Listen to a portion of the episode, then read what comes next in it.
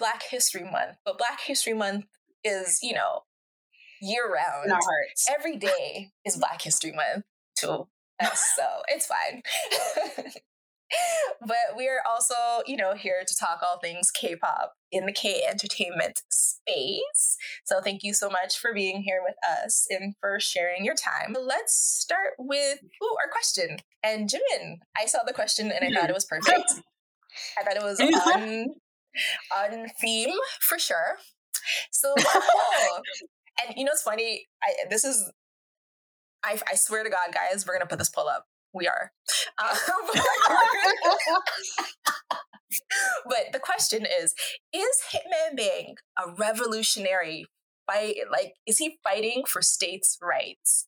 And, you know, we want to know if you think that what he's doing is revolutionary. Like, he's literally here fighting for K-pop, fighting for the for this music genre to be the best in the world. You know, he's fighting the the you know the com the the competition of Afro beats and Latin music, you know, are are so Such vast. Heavy competition. Such, you know, we're not even and like rock and roll. What is rock and roll? What is country? What is all these other million Well, without K-pop, industries? it's nothing.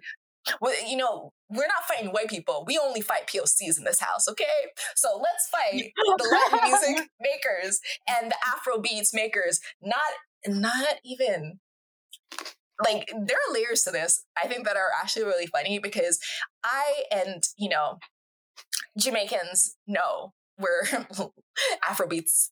You know, you know, we know we know the influence of of rhythms when we hear them, and so reggaeton you know, a lot of Latin music and also Afrobeats, as they are now, are heavily influenced by Jamaican rhythm. But, you know, nobody wants to give Jamaicans their props. So here we are. Now we have the, we have Bang Chic, She Hook, and, and, you know, all of Korea, all of Asia really on his back as he is trying to battle these POCs on the international stage because he feels that K-pop is declining.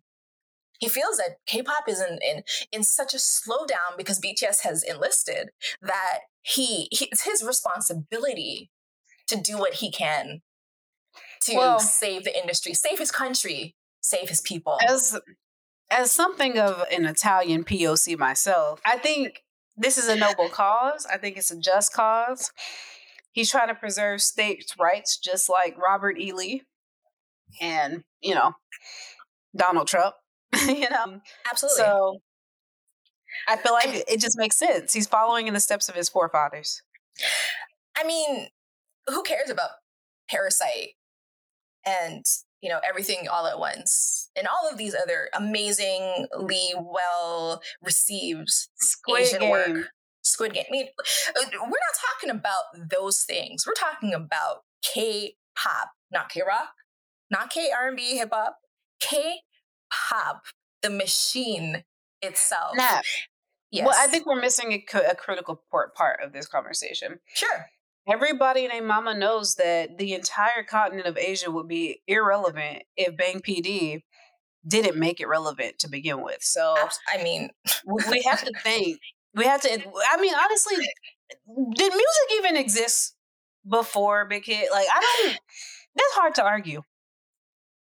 It's it- hard to argue. It did, but it was such a bad place. Like Bang PD, you know, did an interview with BBC, I believe, eh, or CNN, I can't remember. And he mentions that, you know, all of these issues that you hear about in K-pop, like, you know, the evils and the dark side of K-pop existed in, in a faraway land in the past. It's not a problem because you know he made it not a problem he he did so much work in this genre that it, it- it is a utopia now you know we it's not work life balance it's work life harmony that's what he calls it Well, and he's right everybody knows, you know, if you're if you're a citizen of Thailand or Malaysia or Philippines and you want to go train in Korea, you go to Big Hit. Why? Because there's no debt involved. You don't Right. have to you don't have to mop a single floor. You will never have to forego vacation, seeing your family for months and weeks and years, despite the fact that BTS continuously complained about that when they were active. You know, you, you just, it, it's the pinnacle, really, of work culture.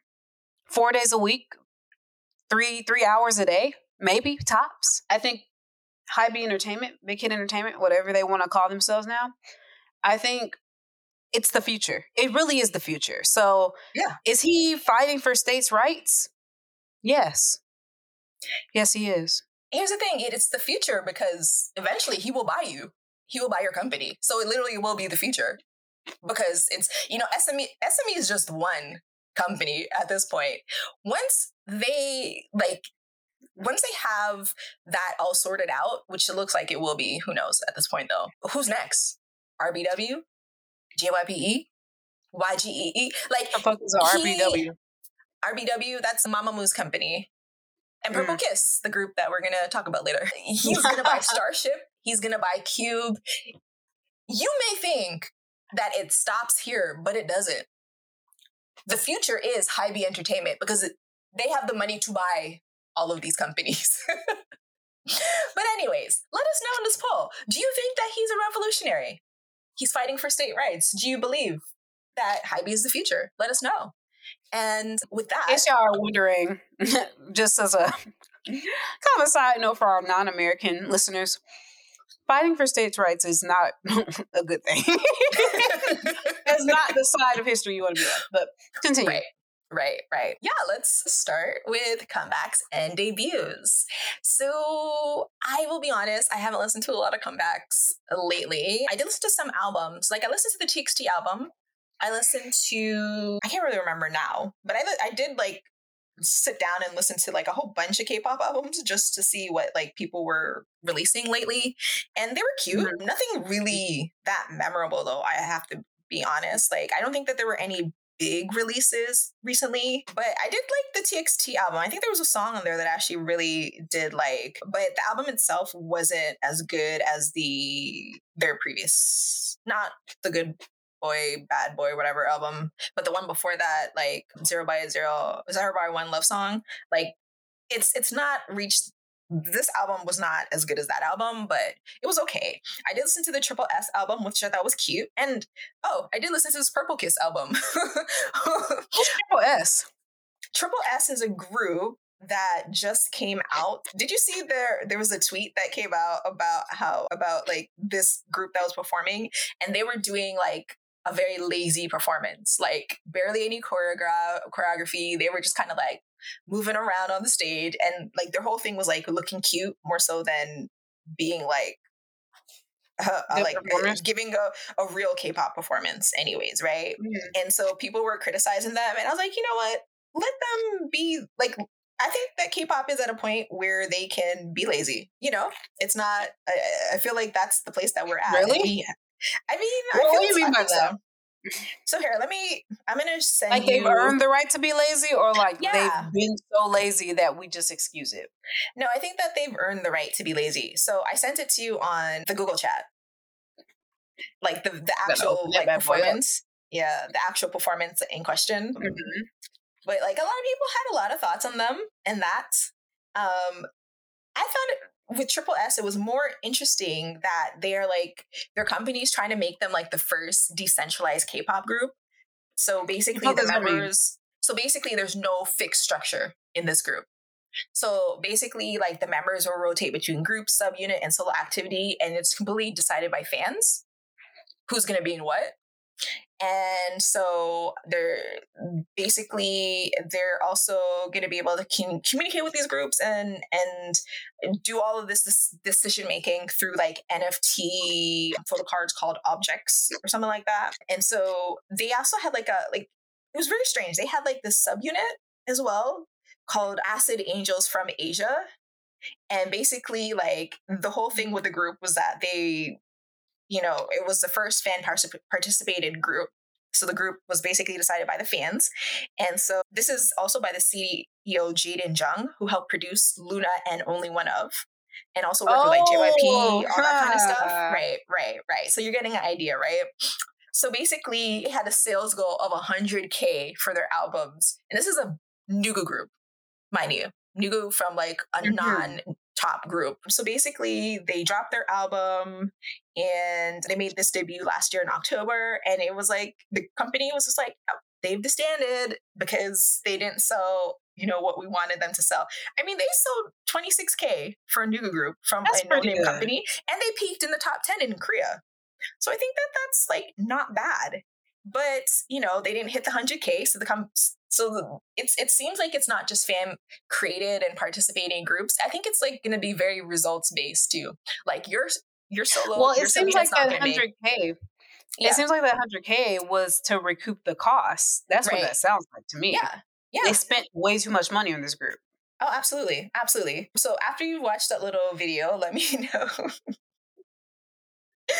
oh, BRB. Yes.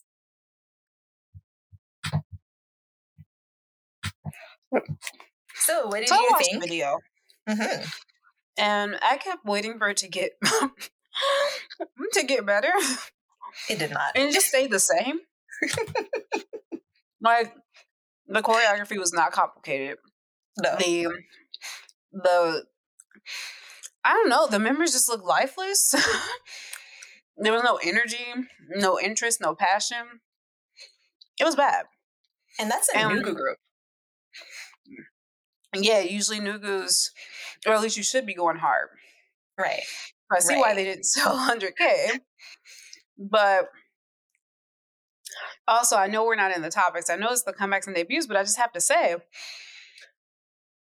at, I feel like at what point,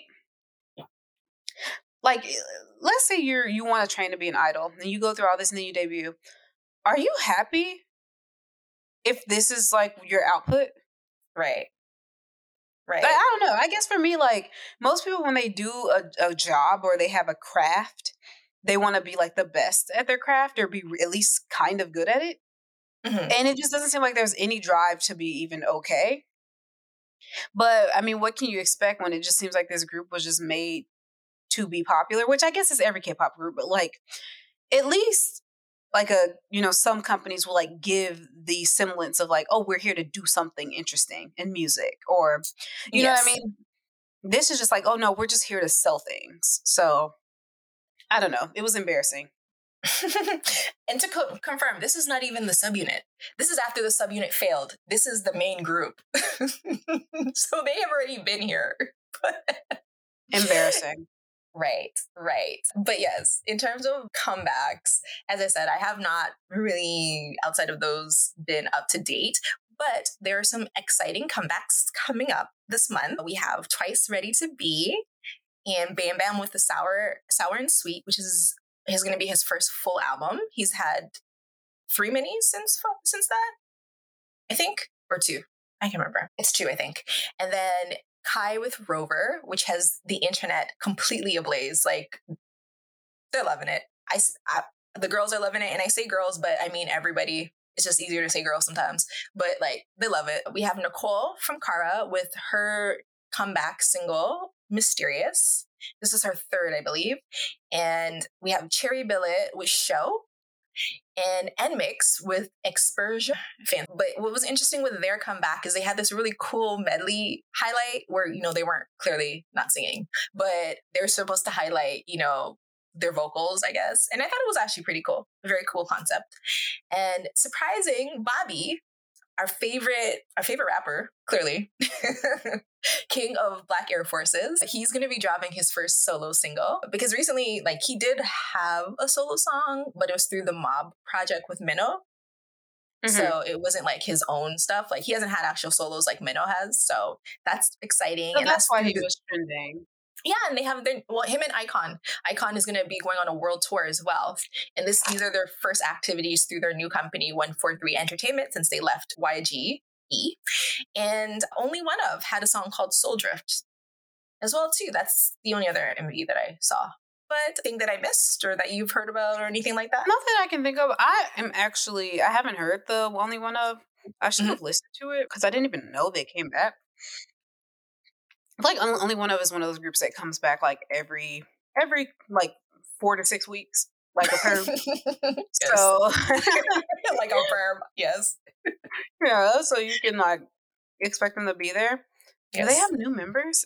No, they just they don't usually do this type of like aggressive concept. Okay, I'm not uh, sorry. I, I got kind of distracted, but yeah. So I'll be checking it out. So I'll, I'll check out that come comeback and the rest of these comebacks. I guess I'll hear him when we listen on the podcast. so, well, I mean, um, twice they did have that song "Moonlight Sunrise," which I thought was very cute. I think it's my favorite English song from him them so far. Mm-hmm.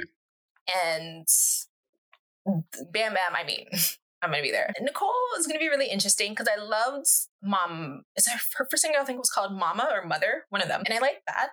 But then she came out with UFO, and I wasn't a huge fan of it. So I'm hoping that she, with Mysterious, you know, she brings it. And I've never been a fan of Kai. Not gonna lie, his music, but you know, yeah. we are gonna do an album review for Kai. We decided because it's hot. So we're gonna do it, and I'm gonna go in with an open mind. So we'll see how that is. I like NMIXX, but I feel like I like. I've never liked a full song from NMIXX. I've only liked parts of their songs. So it's going to be really interesting to see what this is because this is their first comeback since they lost their member in like the end of the last year. So it's going to be interesting to see what they do next because they still are not like at their peers levels yet, you know, like they're lagging behind a bit to like, you know, Lee Fam and IVE and New Jeans, you know, like they're you know from a big group big company but they're not at the same level so i'm interested to see if JYP is going to continue with this like very polarizing sort of aesthetic and concept with them or if they're going to try to make it a little bit more streamlined to to be able to maybe recoup some. What's polarizing about? If you have you listened to any NMIXX music? I feel like on accident on our podcast, but I did feel like I do feel like they have. There's a lot of conversation about them, but there's kind of just like a lot of conversation about all of these like fourth gen girl groups. So yeah, so like I feel like their songs are always in, you know, it's like three songs in one, and these songs don't fit they don't make no sense. Mm. And then on top of that, there's like a huge oh, emphasis oh, wait. on. Are they the girl NCT? Kind of, except NCT has more than one vocalist and they have good rappers. Mm. NMIXX, I would not say the same for them. Um, they have like a really good singer with Lily, but I wouldn't say that their rappers are anything to write home about. To be honest, mm. they are very like I do like their choreo. I think it's it's hard. So I, I'm like really impressed whenever I see them, and they perform live for the most part. So that's really impressive. But, you know, like, and I like Tank. I will say, I like Tank and I liked parts of OO. Dice did nothing for me. Like, even netizens were like, JYP needs to rethink this group when Dice came out. but yeah, it's it's it's it's. Um, I think guys can get away with being polarizing in the same way that girls can. Unfortunately, in the K-pop space, so we'll see, we'll see. But I'm excited for Bobby. You know, hopefully his son will be in his music video and we wear matching outfits because you know that's I'm that's what I'm here for. And yeah, okay. So we can move straight into the topics. And the first topic is tours. There are a lot of them. like yeah. I didn't realize it until I was going through the tour tag on Omona. They didn't that there were literally so many tours going on, even like right now. So the tour that I like I'm going to mention like twice is going on tour. I'm hoping to get a ticket and to see them in Toronto because I really am. I really have decided that I'm going to go see twice in concert this year. iKON, as I said, announced their world tour, which kicks off in May. The Rose just announced their world tour. NCT Dream, the Dream Show 2, announced their world tour. TXT plot second world tour act Sweet Mirage. Not sure why it's that long, but they have announced a tour Honestly, well. they do that dumb shit all the time. Like it pisses me off. I just recently, like going through the tags, I saw Epic High is on tour still. Blackpink is still currently on tour. Epic's canceled the tour. Who else is on tour? Kang Daniel is on tour. He's in Toronto in two days. What? it's so was like, random. Right. I was like, oh, tickets are like 60 bucks. I'm like, you know what? If they go under $50, I will probably be there as well. Why can't Bi be on tour? Right? Right. You should go on tour. Oh my God. I Then I'll have both of my honeys on tour. Kang Yes. Daniel and Bi.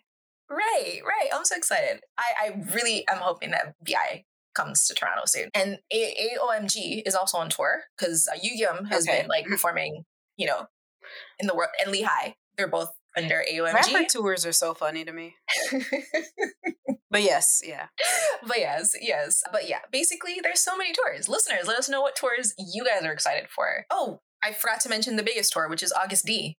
Literally, there was Anyway, is- so K-pop artists at eh, Paris and will- Milan. Eh? I will say his tour is so popular that they canceled the fan pre-sale. And so basically it's just general sales. Like you cannot, there's no pre-sales for this concert. And which is completely unheard of in the world of like ticket sales. So good luck. Godspeed to all this. But yes, I really don't understand. I, I really don't. Yeah.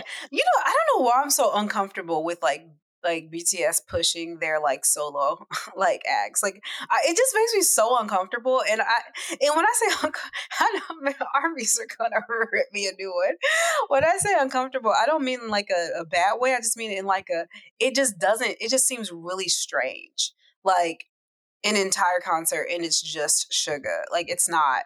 There's not Jungkook's not even there. Like it just like it just feels really strange. You know what I mean? And I say this as somebody who actually likes some of Suga's music and thinks that like he has some of the better like content out of the solo content from BTS. But like I just it's just weird. It's just strange. So yeah. Yeah, I mean, they definitely. I feel like out of all of them, Suga probably has the most music for a tour. Oh yeah. He Yeah. he definitely has like the most of everything to do a tour. Like Yeah, except for I mean, because I mean, to be a rapper, you don't really have to dance. It would be very strange if he danced to his own songs. But yeah, he has like the most of everything to do a tour. I, I don't think the rest of them could really. That's another topic too. We could just easily, I could just easily just bring this up because it's, it's not that much. But I will say that apparently the girlies are like talking about this. There's a Jimin and J Cole thing. Yeah, so I think was it Jimin and J Cole? I thought it was another member of BTS who had a song with J Cole. No, it was, it was. Jimin. Oh, okay. Oh, maybe it's okay. Maybe it's J-Cole. Well, Jimin has something, I guess, because I just saw it trending, like on the Twitter trends.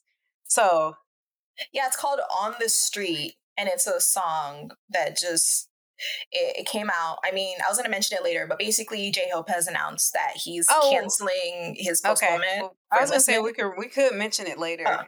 Okay, well, I, with I thought it was mentioned. I thought it was Jimin because I was gonna mention Yeah. something very directly related to Jimin. That's why. Okay, well, as I was saying, J Hope has announced that he's canceled his postponement to enlist and he dropped the song and he's going to enlist. So, you know, the girls in the streets are crying. And I have not listened to There were song. arguments on Twitter, like about I don't want BTS collabing with artists who say the N word, and oh my god, the said responses. Were they black? I don't know who exactly that? said it. I actually actually don't know, but the responses were hilarious. They were so funny. Like, oh, so you don't want BTS working with itself? Okay. I mean, facts, but also okay. Yeah. All All right. right. yes. The next one is we recently had a lot of K-pop artists at the Paris and Milan Fashion Week. Highlights: Mark Tuan looked amazing.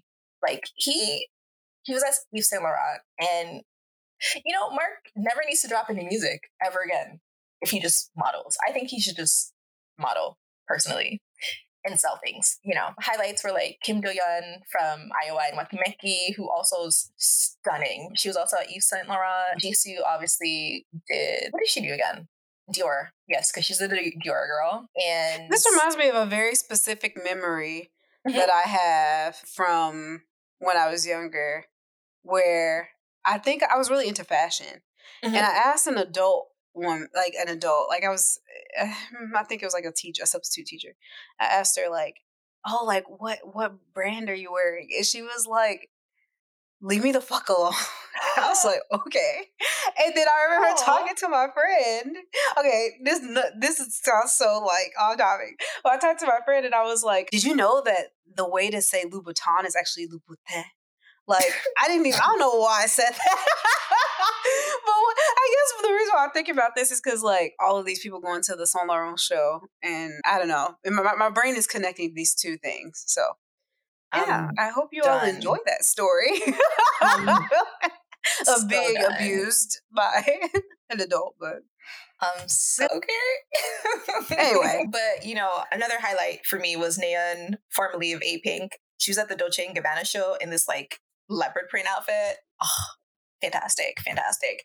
Honestly, you know, they're doing it, and obviously, you know, high fashion is very it's, it's finding its place in Korea to the extent that like everybody like you're not anybody in Korea if you don't have high fashion item, which is probably why the debt ratio is also increasing in Korea. But yeah, it's it's showing that there, you know, some people will say that there's a slowdown in popularity in K-pop and the offshoots of K-pop, but I think these fashion shows are showing the complete opposite.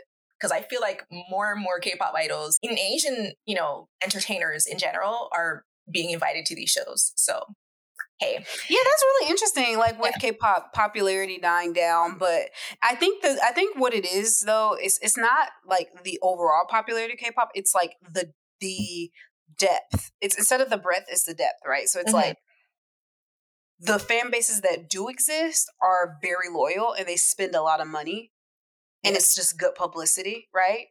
Versus, oh, they're gonna market this product to a lot of people. It's like, no, they're just gonna market to a very specific group of people who's just gonna buy it all, right? So hmm, very interesting. Okay. I like, yeah. I mean, we'll get into the savior of K-pop, you know, later. Oh yeah. But anyways, so on yes, so we're going to talk about some sad things. So some groups have lost members recently. So Minuk from DKZ has decided to leave, according to Dongyo Entertainment, and this is their second member from DKZ to leave. I was Uh, about they to lost- say.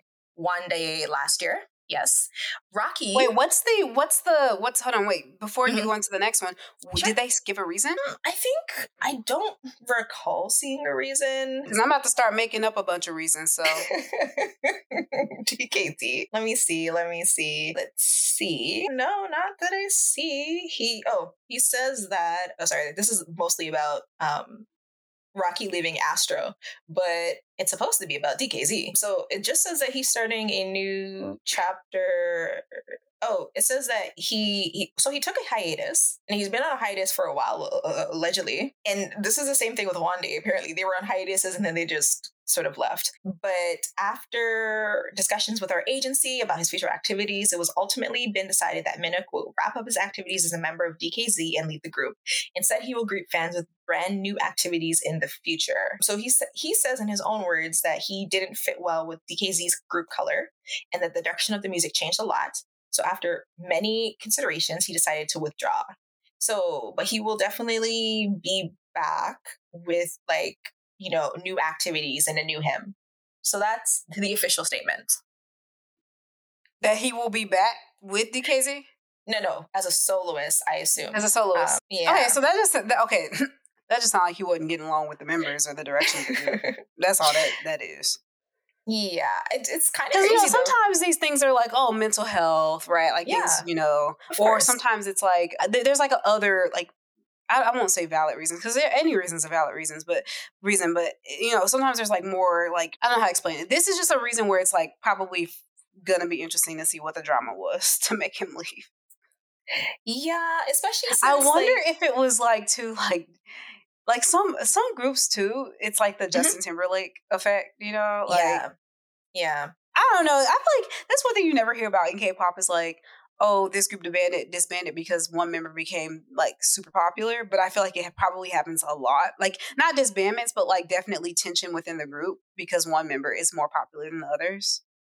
Yeah. Because this is the group that had Park Jae Chan from Semantic Semantic Error, which was like a huge, you know, really popular drama, BL drama in Korea. And remember too, like they were called Dongkiz or something You like that. just say it's a while. drama on that. But yeah. Well, I, I feel like it, because it's from Korea and it was a BL, and I think it was one of the first popular BLs.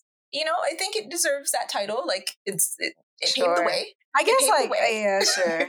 Sure. That's why I The BTS of our time. Right, exactly, exactly. Because I do feel like there were a lot more after it. Not to say it was the first, but it definitely seems like it was the, the most popular at the time or whatever. But they also were called Dongkiz, remember, for a while before Yeah, they yeah, yeah. rebranded as DKZ. So I feel like, I think that it kind of makes sense that he would see all these changes and be like, hey, maybe I'm not meant to be a part of this anymore. You know, like I, I could see Yeah. that being a like a lot of stuff has happened in these short years. I and they must COVID. like him a lot. Either they like him a lot or he has a lot of leverage to be like, oh, he could come back as a soloist. Yeah, especially with the company saying he didn't. It doesn't seem like he left the company. It seems like more like he's just left the group and they're gonna do stuff with him. So hey, why not? you know, like you don't have to split your checks with other people anymore. You know, why not? So the second loss was Rocky from Astro, and this one was like a lot less surprising to many because Rocky seems to, from what I've heard, he seems to be kind of a problematic member. I don't really know much about anybody who's not Shaolin Wu from Astro, so I'm not really, you know, one to say like for sure if that was the case. And I did like their subunits, Moonbin and Sanha and Jinjin and Rocky, but eh, you know, like I, I don't really know them as people to say for sure. But allegedly, you know, there he was a bit of a problematic member. So a lot of people did not see that it was um, surprising that he's decided to leave Gio and Astro. Do you know anything about Rocky? Or Girl, no. I know Chanu fine as all get out. They just released the. I just saw some stills of him in the Priest show. yeah. Yeah, he Oh yeah, yeah, yeah. I know. I have friends who's watching it. I think they they seem like they're really enjoying it. But yes, and then one thing that was surprising, only because I forgot that UP10TION was a group. So Top Media, founded by Shinhwa member Andy Lee, have just announced that five members of UP10TION are leaving, and that UP10TION will, and I pro in quotes, continue as a seven-member group because I cannot remember the last time UP10TION had a comeback to be able to say that they're continuing anything. And also, who's a soloist, also left the company. So I was surprised on two fronts. One, because I thought I didn't really even know that Top Media had people still signed to it anymore. And two, because I totally forgot about about UP10TION. And UP10TION was like pre I'm pretty sure they were like came out either around the same time as 17 or pre 17, but they were also like a, a group with like a huge amount of members for no reason. But they had good music. So I was always rooting for them and 100% of course and Teen Top, like not as into Teen Top, but like I was supporting, you know, these top media groups because I like Andy. I like and I love Shinhwa, you know. But I kind of feel like they should wrap it up. Like if you're not producing content, what are you doing at that point? So Yeah. you know, good luck to the members. Sorry your company seems to have let you down. And, you know, I do hope that if you're saying that they're going to continue as a seven member group, that they're actually going to continue as a seven member group. Just, you know, throw that out there. And then the bigger news. So WSJN, aka uh, Cosmic Girls, were a to Starship, founded basically by Sistar and, you know, Monsta X. They were a 13 member group that debuted post IOI, and they do have, I think, one IOI member in it, or yeah, I think one. So they're basically one of the IOI groups. You, we all know most of the IOI groups have not survived. I think it's just W, just I think it's Cosmic Girls and Weki Meki who are la- who are left standing at this point. But only eight members have decided to renew their contract. And if you are wondering if any of the Chinese members decided to renew, you would be mistaken because why would they? Re- they have not been in a comeback for at least five years. As soon as they went to produce China and got popularity and started making real money, they said we will not be returning to Korea, and they have not. So the rest of the members who have resigned are Seola Bona, who also was very popular from a drama last year, Exy, Soobin, Eunseo, Yeoreum, Taeyang, and Yeonjung, who was the IOI member. And they, Dawon and Luda did not resign as well. So I think the good news is that we officially, you know, the Chinese members who have not come back forever are officially out of the group. So there's no like there's no there's no uncertainty about that like you know we're going to continue as we are and the thing is they have resigned so hopefully that means we will actually get music from them. Who knows? Any thoughts on cosmic girls? I don't have any really. I mean I, I remember when we were first i was first introduced to them back in the day and ash used to like really really love them and i used to be like dang, they had the same concept every comeback. But yeah, that, no, no thoughts. I mean, you know, yeah. hopefully they actually get some good work and they can compete in this new generation because it's a lot of competition out there. So. Yeah, and I mean they are technically not the most junior group because that's Lightsum, but nobody knows who Lightsum is even to this moment. So really, they yeah. are the only girl group at Starship. And what has worked for them is Bona, you know, has was really popular last year from an from a drama. I think 25 21 or something like that. I can't remember. But also that they won shoot.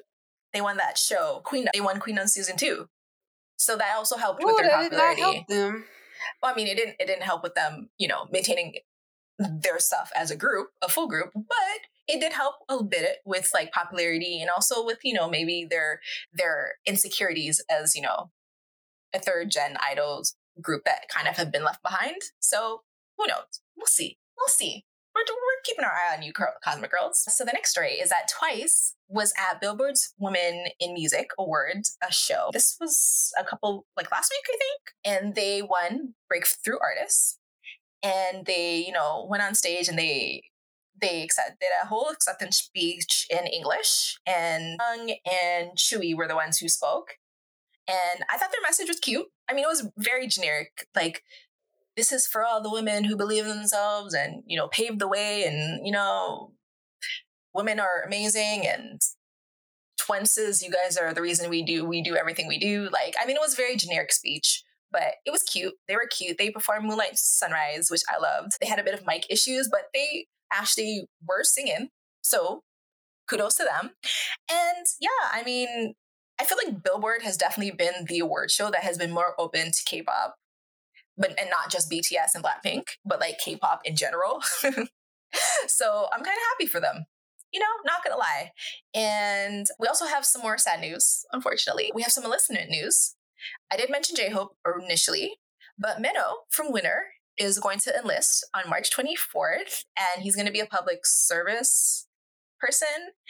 And Golden Child's Y and I think that's his name, Y, is also going to enlist in merch on the 20th. So are we going to miss Minho? I think I'm going to miss Minho. But Minho, Minho, Minho from Winner.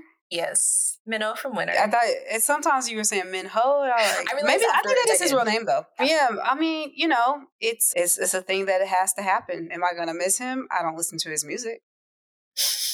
I, I, I listen to one Minho song. So uh, fiance, you know, yes, yeah. yeah.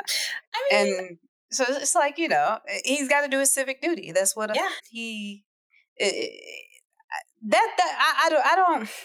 This is a weird topic too. Now, like the more yeah. I guess, like the the more experience I get in just in life, but like just the older I get, because it's like on the one hand, mandatory enlistment is kind of whack, but on the other hand, it's like mm, that's just kind of your like that's where you live. So you can't literally just like imagine if like everybody just started saying like just like started postponing it like to the logical limit.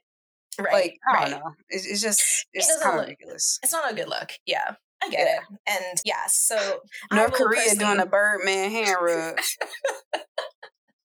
yeah. I will personally miss Song Minho because I do I still follow him on Instagram and I keep up with his artwork. You know, I am going to be happy for his hair. He's been blonde for a while and it's just not it's not looking it's not looking moisturized. It's not looking, you know, like he treats it as often as he should. So I feel like his hair is probably the happiest out of everybody for this enlistment news because now he can shave it off and start fresh. Did you know that Minho before Winner, was in a ballad group for two years? Like, what was he doing in a ballad group? Singing? Yeah. Can he oh. sing? I don't think I've ever heard him sing before. That's why I'm confused. Okay. But anyways, yeah, and Golden Child is going to also be losing a member. Sorry to your, the fans. You know, we have a history with Golden fan Golden Child fans. Should, should Um, we be sorry? That's a big. That's a big. See, this big- is why we've ha- this is why we've had that history with Golden Child. No, no. I, well, my point is, is like, I'm not about to feel bad for y'all when y'all came for us. What's wrong with girl? I'm sorry, but yes. Well, you know, it is what it is. There, good. Luckily, there's tons of other K-pop boys for y'all to stand. Y'all find some Right. new ones. And the whole other group is going to be there for a while, you know, before they start enlisting too. Personally, Oh I yeah, come a on. group. I personally think certain groups at certain levels should probably just enlist together. I personally think Yes, like actually, well, it- but you know what's so funny about you say that? It's like it's not like a one size fits all either, though. So No. it, it's not like that. You know, if you sell over a million albums, you should have a staggered enlistment like BTS. Not necessarily, because I don't even think BTS should have have a, had a stag- staggered enlistment. I think that that's dumb. yeah, They're gonna be theoretically they're gonna be in the military for like the next like five to eight years yeah. if you truly do a staggered version, like right, and you take it to its like once again its logical extreme, like waiting until Jungkook take turns twenty nine, or really thirty, like that. It, that mm, mm-mm. wow. Okay, so Taeil from NCT should be enlisting this year as well. Then, oh yeah, Uh, which is funny. We don't talk about it. I don't know why. I never see anything about it. Probably because he don't seem like he should be enlisting because he just don't give military vibes. I guess I don't know, but yeah, he, he's old enough to enlist.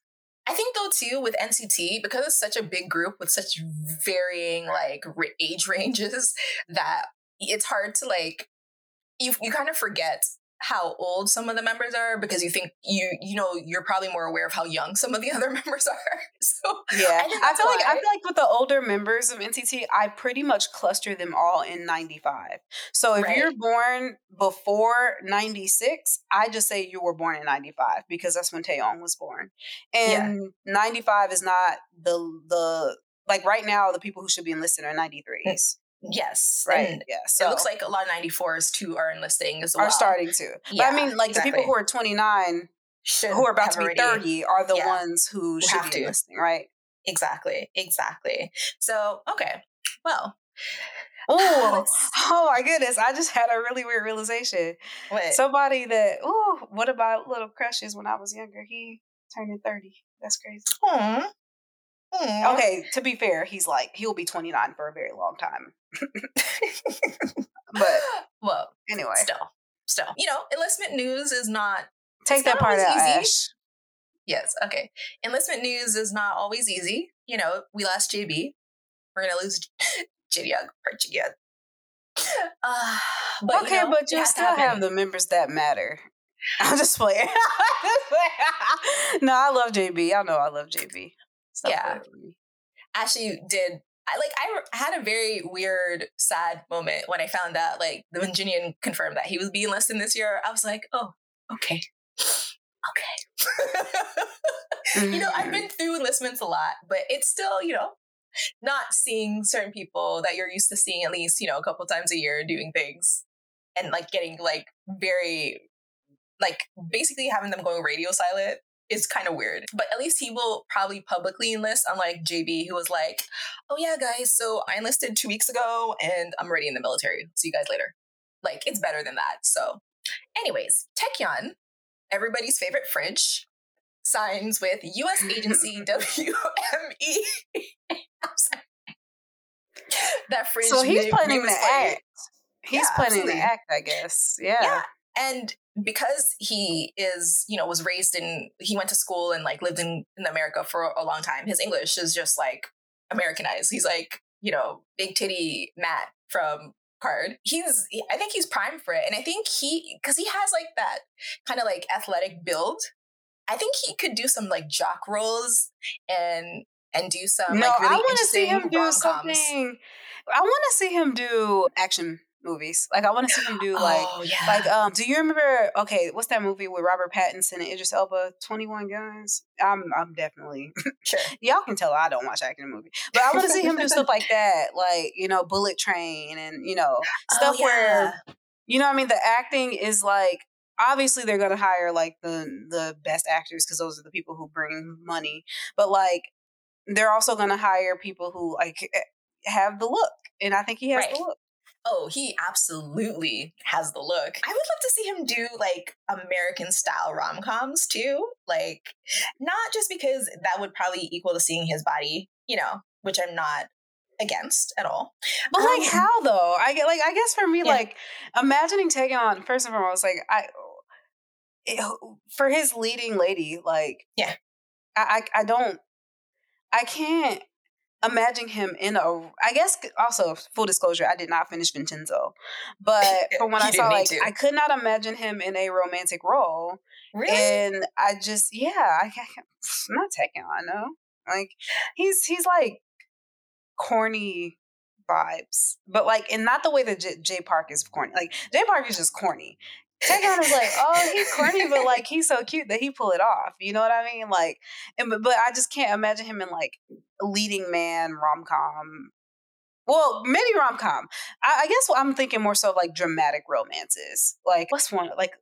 Is it like 25 days or something? Like 500, whatever. The one where the girl got cancer or something like that, brain cancer. I don't know. You know what I'm trying to talk about. The more serious ones, I can't Yeah. imagine him doing. And the the more like I guess a com rom com emphasis on the comedy. Like I could Yeah. imagine him doing like the the You People okay, okay. with Lauren London, or what was the other big like one of those family comedy, but it's not really for families. Like th- not not it wasn't the freaking Hangover. What was the one that came out around Meet the We're the Millers or something like that? Like doing Okay. something like that, or like Are We There Yet? Like that type of oh, that's Yeah. his vibe. Like corny dad Mm. energy. That is Taecyeon. Okay. Well, I know maybe because like one of the first thing times that I saw him act wasn't actually like an acting thing. It was Cabi Song with which was like oops. It was a promotion video for like uh a like a water park that they did with 2PM and SNSD and they were lifeguards and him and Yoona had like they were fighting a lot but it was more like an enemy to lover trope. And so Mhm. even though there was like no like you know it, it, they were so very green, I will say. But I don't know, like the chemistry was there. And so like the first thing I saw him in was something that was kind of romantic. And to this day, I have a soft spot, not gonna lie, for Yuta and Taecyeon. I think they should date. But anyways, I don't know. I kind of Mm, see it I for don't him see in that, that. regard. Yeah, I, I see it for him in that regard. I see him with. I feel like okay, so I feel like I see. If I had to pair him with a leading lady, like Mhm. oh, that is tough because like Right. I feel like either the girl will, the actress is way far out of his league in terms of like, okay, I probably shouldn't say that because he speaks English, but like, I feel I'm not saying he's not talented. He's obviously really talented, but like a lot of the female actresses I'm thinking of are like Oscar award winning, like Yeah. you know. They have long, long, and, and in terms of like aesthetically, who he would look good next to, right? But I guess I could see him doing something with like he, he will be with and maybe this is just me like like living in insecure but like molly from insecure I, f- I forgot her real name i could see them doing something because she Okay. i find her pretty funny and i think they have a good matching aesthetic and i think that they they're funny in very different ways which would make them play off of each other so well hmm hear me Okay. out hear me out you know what No, i no, might I i might write see that. the I might write the script for that and see and get back to you and cast Taecyeon and and, Yeah. and oh girl You know, we should do a fan cast. Maybe like a like a fun Oh, little yeah. fan cast of like We should do fan in terms of like stories, like the types of stuff we'd like to see him in, and also who should be in it. Like if he if he's Oh, gonna be I love doing, that. That's like, a great idea. these like because WME is like a pretty big name. No, they're like, huge. WME is only second to like CAA. So Oh, see, there you go. and and and and WME, I feel like does a lot more like acting talent. I feel maybe I'm wrong, but I feel like they do. From what I'm seeing here too, they have like they're pretty diverse. Like they have Michael B. Jordan and they have Bong Joon Ho, Bae Doona, Park Chan Wook, along with like Quentin Tarantino, Ridley Scott, Matthew McConaughey, Tom Holland.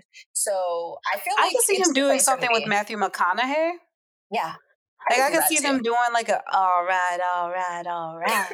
Like, Can't you imagine Taecyeon? Like, you know, being oh, Taecyeon could be a cowboy. Like, okay, hear me out. Yeah. yeah. Like, Okay. oh, just imagine like Taecyeon, right? I am. He's a modern day cowboy, I am. He's got the hat. He's got the the cowboy boots, Shirts and like he's optional. Yep. just a hat and cowboy boots. I love your brain. And he like he he's kind of like a gunslinger, but he's also kind of like Han Solo. You know what I mean? Where he kind of like smooth. Yeah. You see Space- where I'm going with that? Like, Space cowboy. I feel like he would be an amazing space cowboy. cowboy. Yes. Taecyeon. Yes. We're smart. We're geniuses. I mean, cut us a check. WME, cut us a check. Yeah. But anyway, yes, I'm I'm excited. Right. But yeah, we should definitely do like we should do like a really fun like little episode about like Taecyeon, the leading man, and all the things we want him to be in. Because I feel like Will Taecyeon does read and write things that are said about him on the internet. So maybe he'll get some ideas from it as well. But anyways, we'll get on to some like non K entertainment news, but Korean news in, in itself. So there recently did a survey about uh, towards let's see. So according to a survey by the Korean Association for Social Welfare Studies, only 4% of the female respondents said marriage and children are mandatory, while 12.9% of male respondents answered the same. And basically, Wait, like, can you say the percentages again? Sorry. So it said only 4% of the female respondents said marriage and childbirth are mandatory, while 12.9% of male respondents said the same. Mm. So they did have a very clickbaity like like title for it, and it was like only four out of the hundred women surveyed feel marriage and giving birth are necessary. Yes. So Is that clickbaity though? If that's what the I article mean, said. it's, it's it's true. It's true, but like, well, I mean, four out of hundred women surveyed. Yeah, yeah, exactly. I mean, yeah, four out of hundred does, I guess, in theory, sound worse than four percent, even though it's the same number. Exactly, exactly. So yes, so this was, and this was done. This was conducted on 281 men, single men at that, and single women between the ages of 20 to 34. With the ratio of women who presented who participated was about 45% of like the total respondents. And so another interesting thing in here, like an, another separate study showed that fewer people, both women and men, think supporting one's parents are mandatory duties, which is actually kind of huge in a country like Korea, Mhm. where I feel like that would have been blasphemous to say even 10 years ago. So, according to a study conducted by the Korea Institute for Health and Social Affairs, they surveyed about 7,865 households last year. And about 21% of respondents said that children should live with their parent and provide care, which is down from 52.6% 15 years ago. Jeez. Right. Right. So, and then on top of that, it said that the percentage of respondents who said mothers should take care of their children were 64.7% in, t- in the 2007 survey, but decreased to 39.6% in 2022. So that's also Wait, what was the original percentage? Sorry. In, in 2007, the original percentage was 64.7%. Okay, so I think what you're really just seeing in real Yeah. time is the difference Right. between Gen X and Gen Z. That's all that Absolutely. is. Absolutely. That's So, like not that's not as news shattering. It's not like a bunch of women decided something different. It's more so that younger people are just growing up. And I feel like you will probably find that across countries and across gener like eh, you know, in the Gen Z sort of generation. Yeah, absolutely. And it said, like, unlike in the past where families carried the burden of supporting the elderly and children, the report suggested that more people see society and the state as, as responsible for providing care for these groups. And, like, mm. in the Omona they didn't post, they actually also included, like, netizen comments. In reactions? And it- okay. yeah, and it's like, it- the number one comment on here was, it's just not a time to be having kids. Which, same, heart same, everywhere. Yeah. Like, not just in Korea, like everywhere. And, but, you know, I, I feel like a lot of people still have an idea of Korea that may not exist anymore. And I thought that was kind of interesting, especially with how, like, you know, sensationalized the topic, the the title of that was. But like also sort of related to that is another sort of article that came out. So it says the National Statistics Body reported Wednesday that the fertility rate, or the average number of children expected per woman, fell to 0.78%, so not percent, sorry, 0.78 in 2022, down from 0.81 the previous years. So keep in mind, countries need a fertility rate of about 2.1 to maintain a stable population in the absence of immigration. So basically, And Korea no, just- we know ain't nobody immigrating to Korea. And well, the thing is too is like it's also Yeah. really hard to immigrate to Korea for a, a bunch of reasons. Like Absolutely. literally, there are a laundry list of reasons why it would be very difficult to immigrate to Korea, and especially since I believe, if I'm not mistaken, isn't Korea a country where they don't have birthright citizenship, right? So like just because you're born in Korea, I think doesn't mean you're automatically considered a Korean citizen unless you are ethnically Korean. Isn't that correct? I don't know actually. Mm, because I now they have like a bunch of these like you know white and korean families that you know are successful there so i don't know okay, so currently 35 nations in the world have unrestricted birthright citizenship, and Korea is not one of them. Ironically, the United States of America is one of them. anyway, I just had to throw that in there because Yes. people be talking about. So is Canada, right? And Mexico. Yes. Like basically north like the American in, you know, plate.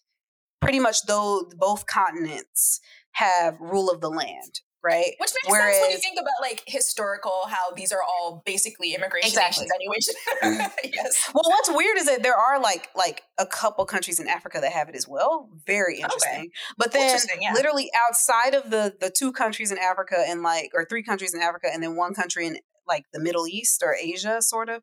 Um Mhm. everywhere else is Europe and Asia is quote unquote rule of the blood. So it's really about like kind of like your your ethnicity sort of. I mean really Yeah, i mean that's kind of what it is. And so you're not going to be born into citizenship in korea first. No. and i believe even if you get married it's like really difficult. And like even if you get married you don't i don't think you have i think your your spouse has the same rights. Because i remember i was watching this youtube video of this black woman who married a korean man and she opened up like a plus size bikini shop and like a hair store like Mhm. natural like black people like natural hair store. And she was like i the I get I think I remember I'm probably misremembering so don't take my word on it look it up yourself but I do think I remember her saying she everything is in her husband's name because technically she can't own property in Korea because she's not ethnically Korean right? Mm, so yes. if if I'm remembering that correctly, which I think I am, that would drive people away, right? Like, why would you go to a place where you don't even have the full rights of a citizen, even though you're married to a citizen, right? And your kids, you you might have kids there, and and all these sorts Right. of things. So that would drive you away. But then I think like one of the number one reason why most people would not immigrate to Korea is because the official language is Korean. Like, Mhm. only uh, 70 million people speak Korean.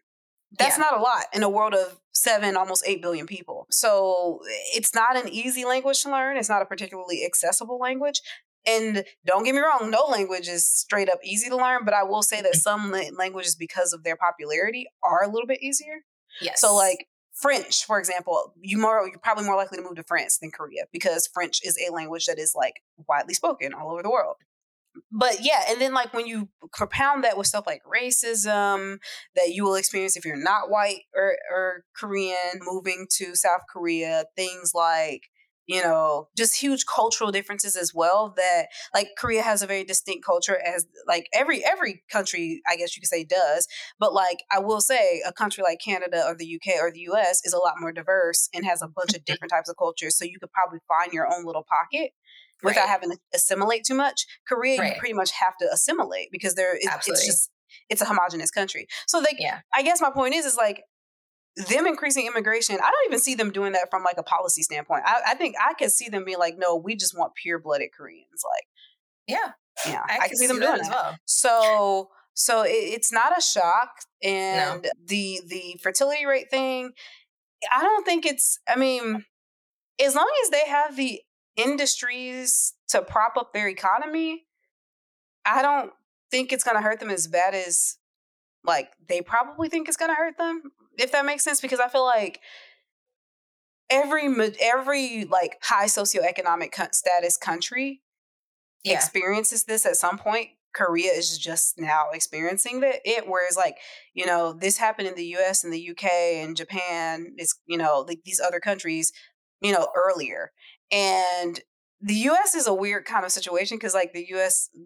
the baby boomers had a lot of babies, aka the millennials, right and right now we also the U.S. is also a country where it has everything it needs to sustain itself. It doesn't have to import anything to sustain itself. Whereas mm-hmm. Korea, it's it doesn't have everything it needs to sustain itself, right? Like it literally doesn't. Same thing with Japan. Right. It's an island nation. Japan is actually like one of the worst geographical locations a human being could live because it's mostly forest and it's an island and they get terrible weather phenomena and on top of that like it's just hard to grow enough food to feed a huge population. Yeah they so, are very expert heavy. Yeah for sure. Exactly so. exactly. So I, I i mm-hmm. don't know what they're gonna like how they're going to if there's going to be an economic issue i don't see that being the case unless they like somehow change their economy to be like more like China's economy or India's economy, which is more of like a manufacturing economy. But why would mm-hmm. Korea do that? Like I don't see. Right. I feel like their economy is always going to be based on like the their electronics industry. Yeah, which yeah, you exactly. don't need a bunch of people to sustain For, that. So. No, no, you don't. Well, I mean, so it does say here that like the president, the current president, admitted to suspending more than 200 billion, you know, by the Korean government in the past 16 years, which is not a lot when you spread it out, I guess, in order to help fix this issue, including initiatives such as extending paid paternity leave, offering monetary baby vouchers to new parents, social campaigns encouraging men to c- contribute to childcare and housework. But one thing that experts and residents say is that like the problem for most of us is that support, you know, is can you have to support the child's life throughout the child's life. It's not just like helping to make the baby. That's not where that's probably the easiest part. Everything else after that is the hard part, right? So, mm-hmm. and also South Korea as a society still frowns on single parents with IVF treatment not available to single women. And couples in non-traditional partnerships also face discrimination. So, it doesn't allow like same-sex couples to adopt and things like that as well. So, mm, you know, mm, structural issues are at play here, right? And, you know, once again, we go to the comments and it basically, you know, like the top comment is like, it doesn't matter how much money the government throws at the problem if they don't fix the fundamental policies under it all. There are still women who have to hide their pregnancies from their workplaces. Who cares, who cares if civil servants get maternity leave when the rest of us in corporate jobs risk losing our desks the minute anyone finds out we're pregnant? So that's actually wild to me. I feel yeah. like like I could I, I know that that happens in a lot of industries. Yeah. It's it's wild to me because I feel like how do, how do I want to say this? I know of industries where that literally does not happen, right? Like there are some industries where like you will still have your job, you know, even if you have a baby, right? Obviously it's gotten way better over the past couple years, but it's wild to me that like that is a a concept even like this right. essential thing that you're doing not only like you know because if you know sometimes the law is structured to make you have the baby but this like right. essential thing that you're doing eh, with regard to you know everybody talks about oh we need to increase our population we need to like you know do this do that but then you punish people for doing the thing you want them to do so like it doesn't make right. sense and i feel like that that's where public policy comes in and like legislation like you if you want to if you want to incentivize your people to have babies why would you create policies that punish the very people that like nurture these little parasites little cute parasites like why would you do that like yes. don't get me wrong babies are adorable but yes, but yes. but the point is is like it, it's that's terrible and i feel like it will be different if korea okay don't get me wrong, I'm not on the side of like the opposing party here. But I would say it would be different if in Korea women didn't have to work to live, but they do.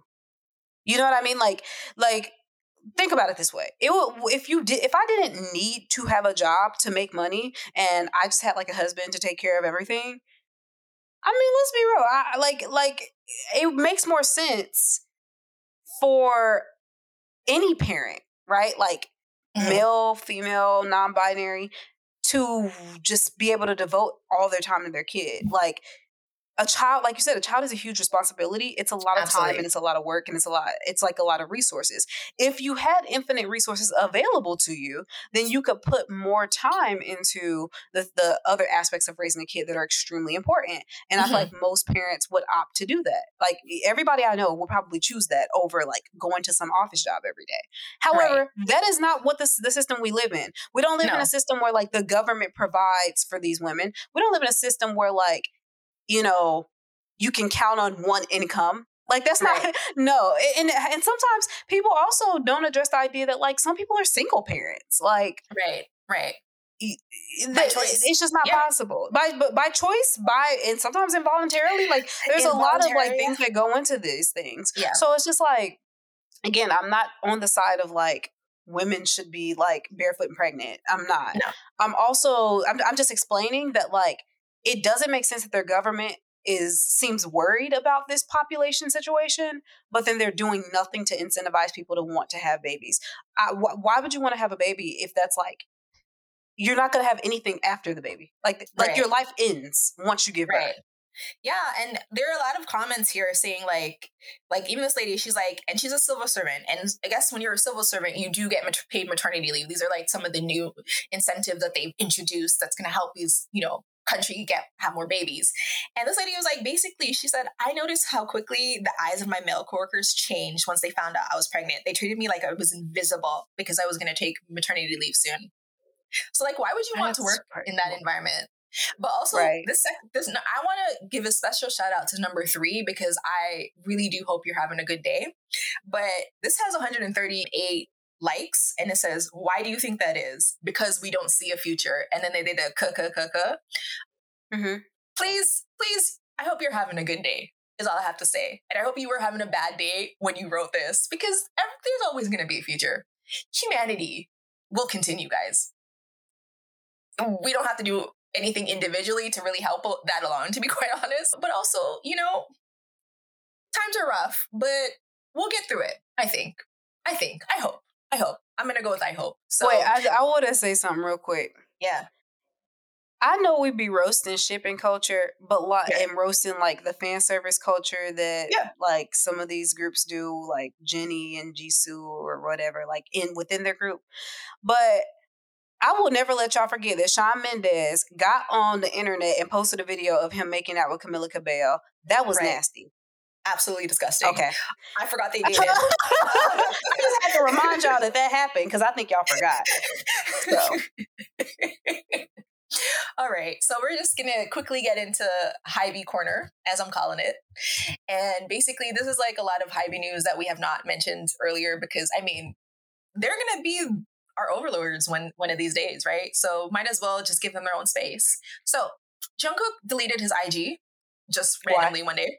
I don't I don't know. I think um, he does um, it every couple of months because he just it's like it's just because something wrong with that man. Yeah. It doesn't seem like he has anything like there's no problems or issues. You just maybe wanted a fresh start. I get it. So there's a video kind of going around on Twitter of 17's Jeonghan. Jeonghan? Yes. Um, Jeonghan. Mm. Jeonghan. Okay. And he basically has told us that the Hybe cafeteria is not free. It's it's not free at all. So staff paid two thousand won to eat there, and apparently he said, you know, it costs eight thousand won for us to eat there. Now, why are wait? What is it like? How to eat at your cafeteria? Yeah, like they should get vouchers. That's what JYP artists get. They get vouchers. And, and I eat. will say, okay, I will say this. Yeah. Just in case y'all are wondering, 2000 won is not a lot of money, right? Like it's, it's not. not. I don't know what the I will say I don't know the standard of living in Korea, so I don't know how much buying power 2000 won has. But like in America, 2000 won you could get like a burger from McDonald's, I would say. No, you could no, not a burger. You could probably get a drink from McDonald's. no, no. You can Damn, wait. You can't really get drinks. anything. When they do dollar okay, drinks, yes. you can. you can you can get a drink. Eight thousand won. Now you can do something with that. You can get like right. a Wendy's, like four for four. You can get a, you know, you can get a kids meal, which is actually pretty pretty fulfilling. Like, not gonna lie. So, but also, why Matt are you charging herself? Why no, no, no, agree. Well, well, well, well, okay. I, I, would say that, but yeah. then I'd be a hypocrite. Why? Because yeah. I've definitely worked at a lot of places where the cafeteria wasn't free. Like I feel like regular places of work. I think people think that like every place of work is like Google or Apple or like mm-hmm. you know one of the big Silicon Valley because those big tech companies everything is free. Free gym on site, free massage parlor, parlor. They got doggy daycare, like, and it's all free. It's not really free. You're paying for it with your labor, but it's like quote unquote free. But like most places of work that still go into the office or are starting to go back into the office, their cafeterias aren't free if they even have one.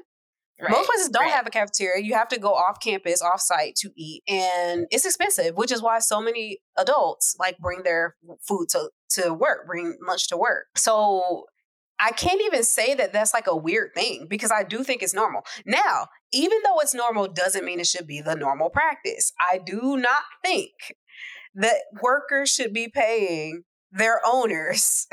Right. Let's be real. That, that, like uh, these, companies, if you sign a contract with them, they they kind of own you, right? In a sense, they should. You should. That would be like LeBron James having to pay like the Lakers front office every time he wanted to get food at like whatever restaurant is in their building. You know what I mean? Like right. that's ridiculous. That's you know that's wild. And and I say this for any worker. So I get it. Y'all probably think to yourself, "Oh, 17, they they are millionaires," which no, they're not millionaires. They're probably thousandaires, but they're not millionaires. but y'all probably thinking something along those lines. Like they sell so many albums, they got money, this that and the other. They can afford it. I don't care how much money you make. If you are a laborer, which means you you're the sweat of your brow Right. is the reason why you know what I mean. This company can exist. You should not right. have to pay for the food there. Hitman Bang should have to pay for the food. I mean, it's gonna go right back into well, a portion of it, depending on what what's in their cafeteria. Like if it's like their own little place where you know how some businesses like the cafeteria is their own food that like yes. you know what I mean. Like yeah, it's not like, like a McDonald's or Chick Fil A. Yeah, yeah, yeah, yeah. Like he, the money's gonna probably go back into his pocket some kind of way. But you shouldn't have to. I don't care what level of employee you are. You shouldn't have to pay, but I will say it is the norm, and we need to change that. Like not just yeah. in K-pop, like music, you know, like these record labels. You should have to. This should change all over industries. If you work at a, a Chrysler factory, you should not have to pay for that little nasty cafeteria food that they have in the Chrysler factory. Right. No, absolutely. And I just like it's funny to me that this company literally is a billion dollar company and you're like you're charging your employees to eat there when they already have to go into work and work there. Like I just it's and the fact that he's basically saying that regular staff pay less than the artists is kind of crazy. On top of that, like I think that's a good thing. I, I like that. I mean, well, know, it depends. It depends. So, because we don't know how much money Seventeen makes. So, like, if right. we can say with confidence that like BTS you know, pay less or sorry, uh, if like for with BTS, we can say with confidence that like, okay, yeah, BTS paying paying eight thousand makes a lot more sense. Right. But seventeen, I don't know. I mean, look right. at two by two. Two by two got roaches and rats in their dorm. I don't think they should be paying for food. You know what I mean? Absolutely, seventeen, absolutely not. Absolutely not. Like, I mean, two. hey, don't get me started on they living conditions, but I feel like I feel like it depends. It really depends on the group. Like for real. Like if you're BTS, yeah, go ahead, pay. You know what? Not even just eight thousand won. You should pay twenty thousand won. You can afford it. Eh, right. But if you're like LE SSERAFIM and they're charging you, right after you had to pay your dues to train, and no, no, get out of my face with that. Right. That's what I mean. Like that's just, it's kind of crazy. It's kind of wild. All right. So the next story is everyone's favorite rapper, Zico. We know that he sold out and basically sold his company KOZ, King of the Jungle, if you want to know what it means, to Hybe as a subsidiary company. So basically, he's going to debut a new group, a new boy group in May. And there are rumors in the streets that they trademarked a, a group name called Boy Next Door in November. But yeah, Zico's definitely him and Jay Park. That's a you know? lame name, like Boy Next Door. Let me tell you what that remind that what that makes me think of. That makes yeah. me think of all of these little Thai Thai actors, idols who are like rejects in the Thai industry who go over to Korea to train and they're not good enough to debut, so they come back after they like fail to debut and then mm-hmm. they try to like do these like survivor competition shows that's what that it's probably going to be a collection of like people who fail to be great in their own like in in their own right and so now they're like on a second chance. Mm-hmm. But they're all problematic. That's another thing too. Like Yeah. they, that's another thing about these people who fail. They're always problematic. So you will definitely find some like rape t- jokes. You'll find some Mm-hmm. colorism. You might even find a little bit of racism, and you might find a little bit of pedophilia. So you know, I, it, I don't care. Like it's gonna flop if it's Right. called Boys Next Door. I don't know. Yeah. Okay, I should. I, I realize that's a stretch. I, I was it's going on a though. tangent, But it's Zico. So I, I don't think anything's a stretch when it comes to Zico, to be quite honest.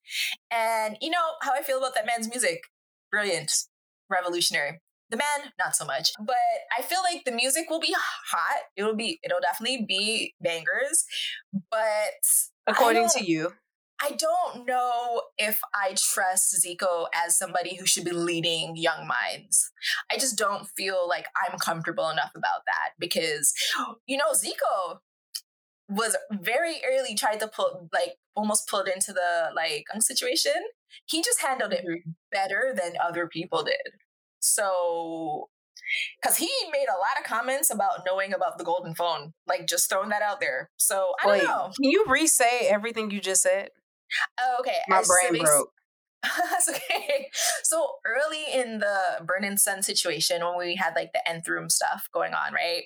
It's all connected. Mhm. People had remembered that Zico used to make comments about the golden phone, which was connected to one of the members in gold in like the nth room situation. He, he I think it was one of the ones who went to jail. I can't remember his name though, but one of the scumbags.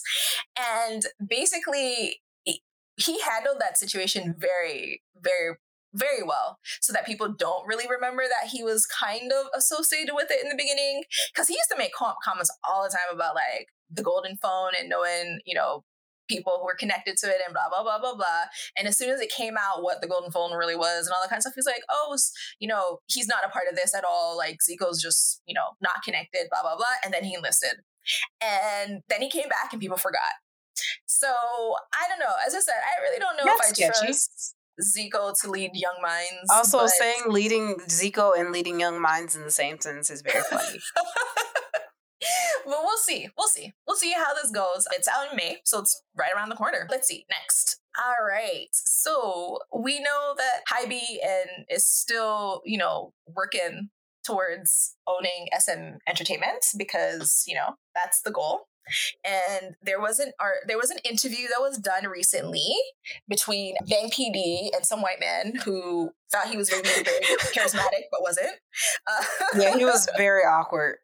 Yes. So I actually thought the art the interview was very interesting because there were some things that I actually had to physically write down because I was so invested in the lies. So when asked outright if this was a monopoly, Bang PD first wanted to define monopoly and define these terms before going into saying that K-pop as a whole is not just based in Korea, it's an international entity. And because it's an international entity and because there's offshoots where you make money like tours and, you know, NFTs and all this kind of stuff on a global scale, there's no way that he could have a monopoly because I guess global monopolies don't exist. Wait, what? That Literally. entire sentence. What? literally. Oh my Literally what god! was can you can you like rephrase that? Because I feel like am I misunderstanding or is he just? No, he's he he did a lot of this where he talked where he started like conversations with defining things before he actually spoke about them.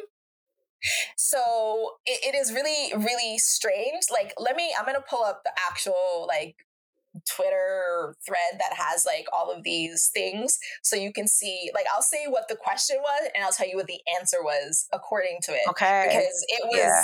yeah, it was like literally I just didn't I as I said lies. He, I was like, remember when when Ash sent it? I was like, this man got a lot of nerve because I was just like, what is he even talking about in this interview? You know? Yeah. Uh, but let me just pull it up real quick here. And oh my god, why are they using dynamite in this commercial? So the article, so the interview, this white man says, you know, people are saying you're trying to take over the industry. And he asked him why he wants it, especially since the management doesn't want it. So, first, Bang PD, of course, wants to define it. And he says, well, first of all, it wouldn't be correct to say this. to say that we're trying to take over the whole industry. He says there's a lot of misinformation out in the market. And for example, people are saying that there will be a serious oligopoly in the music market. But you need to analyze where music is being sold. You might assume that it's sold mostly in Korea, excluding all the international orders. Hold on. Even though purchasing agencies with all the CDs sold in Korea, Hybe, both SM and Hybe combined, it's very difficult for us to monopolize the market.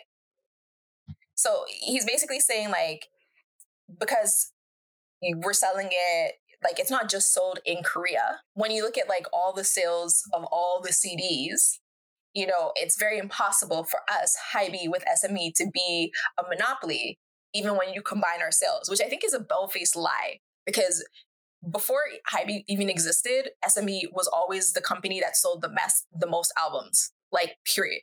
Wait, like what? over Am I like? Over, can you? Did you send the link to yeah. the tweet? Can or here? Let me. Let me. I'm let me. Very confused. I'll send it to you. This is this is exactly this is exactly how it's been translated. So I'll send it to you though. Oh, it's translated. Um, okay. I'll, let me. Yeah, yeah. I mean, it is a translation, so you might be able to get a little bit more out of it because your Korean is, is, really good. But oh. like, it's it's so strange. Oh, like, I thought it was like a. Okay, so you're you're saying from the video. Okay, well, where should, which yeah, which one should so, I look in and what time stamp? Second. So the second one. Okay. So look at the second one, and say start around thirty four seconds. Thirty four seconds. Yeah, that's when he starts answering the question of if is this monopoly.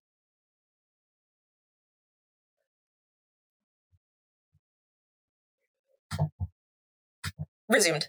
Okay, yeah. So I'm understanding a little better. So he's basically just saying that like like he's speaking as if people are saying monopoly in terms of only like like he's speaking as if like, what he's doing is he's putting SM and a Hybe in the context of the greater world music industry as if to say like no there's like universal music and sony music and like you know it'll be impossible for us to be a monopoly when you look at those big guys. But like that's not what yeah. people are saying. Like that's not the allegation. The allegation is that you're no, going to monopolize the korean not. market. And i guess his point is is like you know even in korea like these other you know international like i'm i'm adding words. This he didn't actually say this like but this is like the inference no. right? He's like kind of implying that like even in Korea, these other companies are so big that like you know, there's no way it would be a monopoly. But I think what he's failing to realize is people talking about monopolizing K-pop in Korea.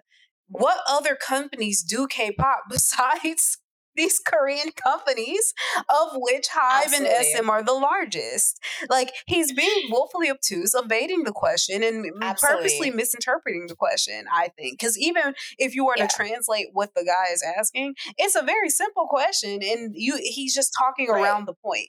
The point is not that on the yes. world scale, SM will be a monopoly or whatever. There's actually on the world scale, like there's there are legitimate monopolies in the music industry, but it's mostly on the distribution side and less on like the recording. But there are legitimate monopolies that, you know, which could be a discussion. But we're not talking about on the world scale. We're specifically talking about K pop in Korea or really just K-pop in general. Like not even K-pop in Korea. Yeah. Like if you look at where which companies are making K-pop albums and who is selling the most of these K-pop albums unless you somehow change the definition of K-pop, that answer is going to be Hybe and then it's going to be SM secondly. So I, I'm not really. I think he's being on purpose, being like like obtuse. Yes. And I feel like the tactic for him in this case was also to like really define things and over define things in his own words. So even like I think in the next video they asked about like he he wanted to define what a hostile takeover was.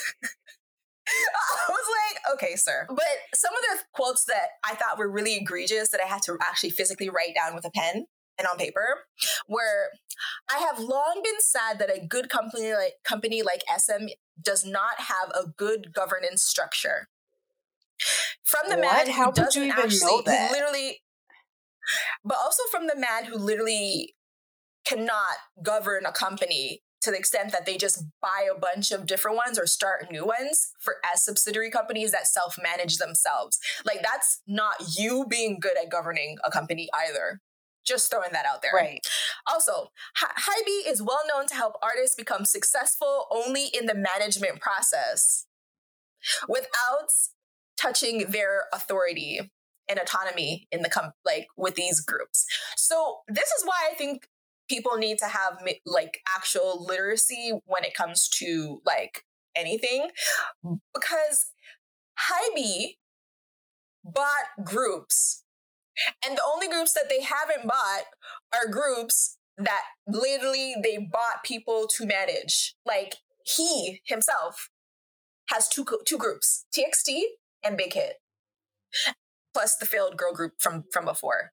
So, question to you him then is did, BTS. Yeah, BTS. Okay, but then my question to him is: so is he saying that they bought Seventeen and made Seventeen more popular? Is that like what he's trying to say about this? Wait, how are because you? How are you getting to that conclusion? You're saying because he says Hybe is well known to help artists become successful in the management process, right? So if you look at the groups that they have under yeah. their uh-huh, uh-huh, uh-huh, uh-huh. I'm following now. Okay. okay. Okay. So the groups that they've created are I like ENHYPEN, which was created through a reality TV show that has its own company subsidiary. So I mean, I don't know how much Hybe has in terms of direct management of them. So there's that. They have Source Media that they bought and disbanded GFriend from to create LE SSERAFIM. So once again, I'm confused. ADOR, which they created with that lady from SME that had so many problems, also with LE SSERAFIM that had tons of problems.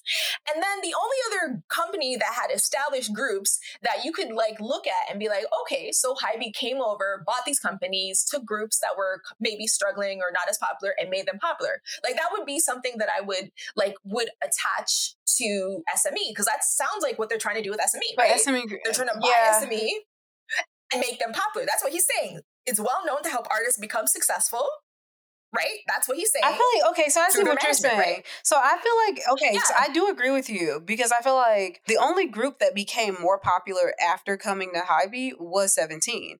And I don't think that's because yeah. they came to Hybe. I think I think no. they were already on that trajectory and now yeah. Hybe's just like reaping the the benefits of catching them while they were on an upward while they were hot. while they were hot because yeah. if you really look at if you really look at 17's story it's actually really similar to bts's in a really strange way of like starting out kind of like kind of nugu basically and then having that yeah, one hit that just like changes everything i think for 17 it was was it it wasn't was it Clap or every I, I actually think for me personally for the international market it was how do you say that in english don't want to cry i think it was don't want to cry don't want to cry. I think that was yeah, their the like in their about. international moment, right? That was their moment. Yeah. And the moment that they took that leap into like being like internationally famous. But before that, in yeah. Korea, they also had like, so like for BTS, it would be the equivalent to BTS doing DNA. But before DNA, BTS yes. was already like on an upward trajectory, even in Korea, because of absolutely. Well, not not Let's run. I need you. I need you. That's when it started. I need you. I need you was their start. So for yeah. for seventeen, I would say it would be like that era where they had like Money Boom Boom. What is that?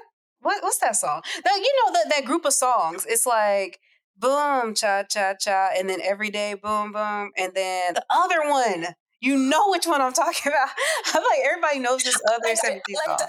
Adore you. Adore you. Adore you is my okay. favorite song from seven, sure. 17. Either way, 17, like, like just has always been on this upward trajectory. They were always going to be this.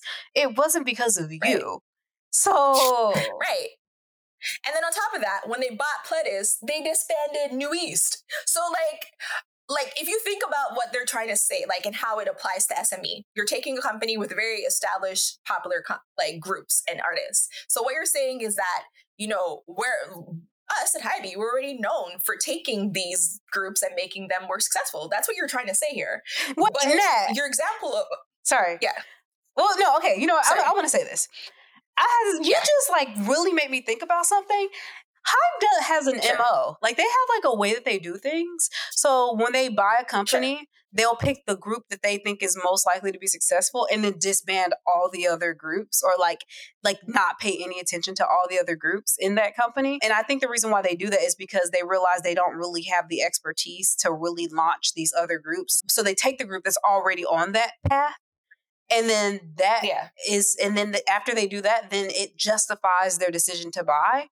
And like in terms of financially, like they can recoup the cost, and then they just start the cycle over mm-hmm. again with a new company. So like with SM, they could what they could in theory do is the same thing they do with Pledis, where they see, you know, well, the group with the highest growth potential is NCT and aespa, right? Obviously. And then to some extent, like legacy group like EXO would still have some decent growth potential.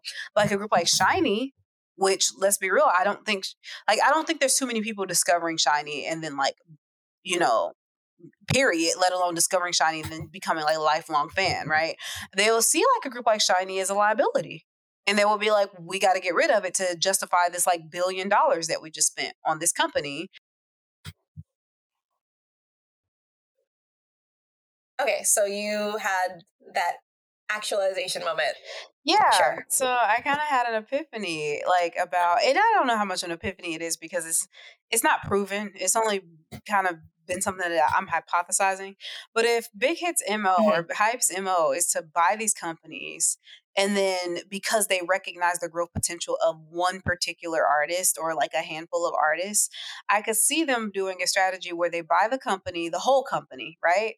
So that they don't have to mm-hmm. worry about all the hassle of like just getting the group to sign with them and like to instead of, you know, re-signing with their company, they could just buy the company. And then the group right. that they see the potential in is going to inevitably make enough money to justify the purchase but all the other groups are just considered like liabilities. It's just an extra cost and they don't see the profit potential. So they'll just get rid of the other groups and keep the one group that's going to make the, the money. And then they just do that profit and then do it again with a new company I think that's a, yeah, that's their that's that. their business strategy. It will make the most sense to me, and I could see them with SM. It's a little bit different because SM is like one of those companies that has multiple like cash cow groups.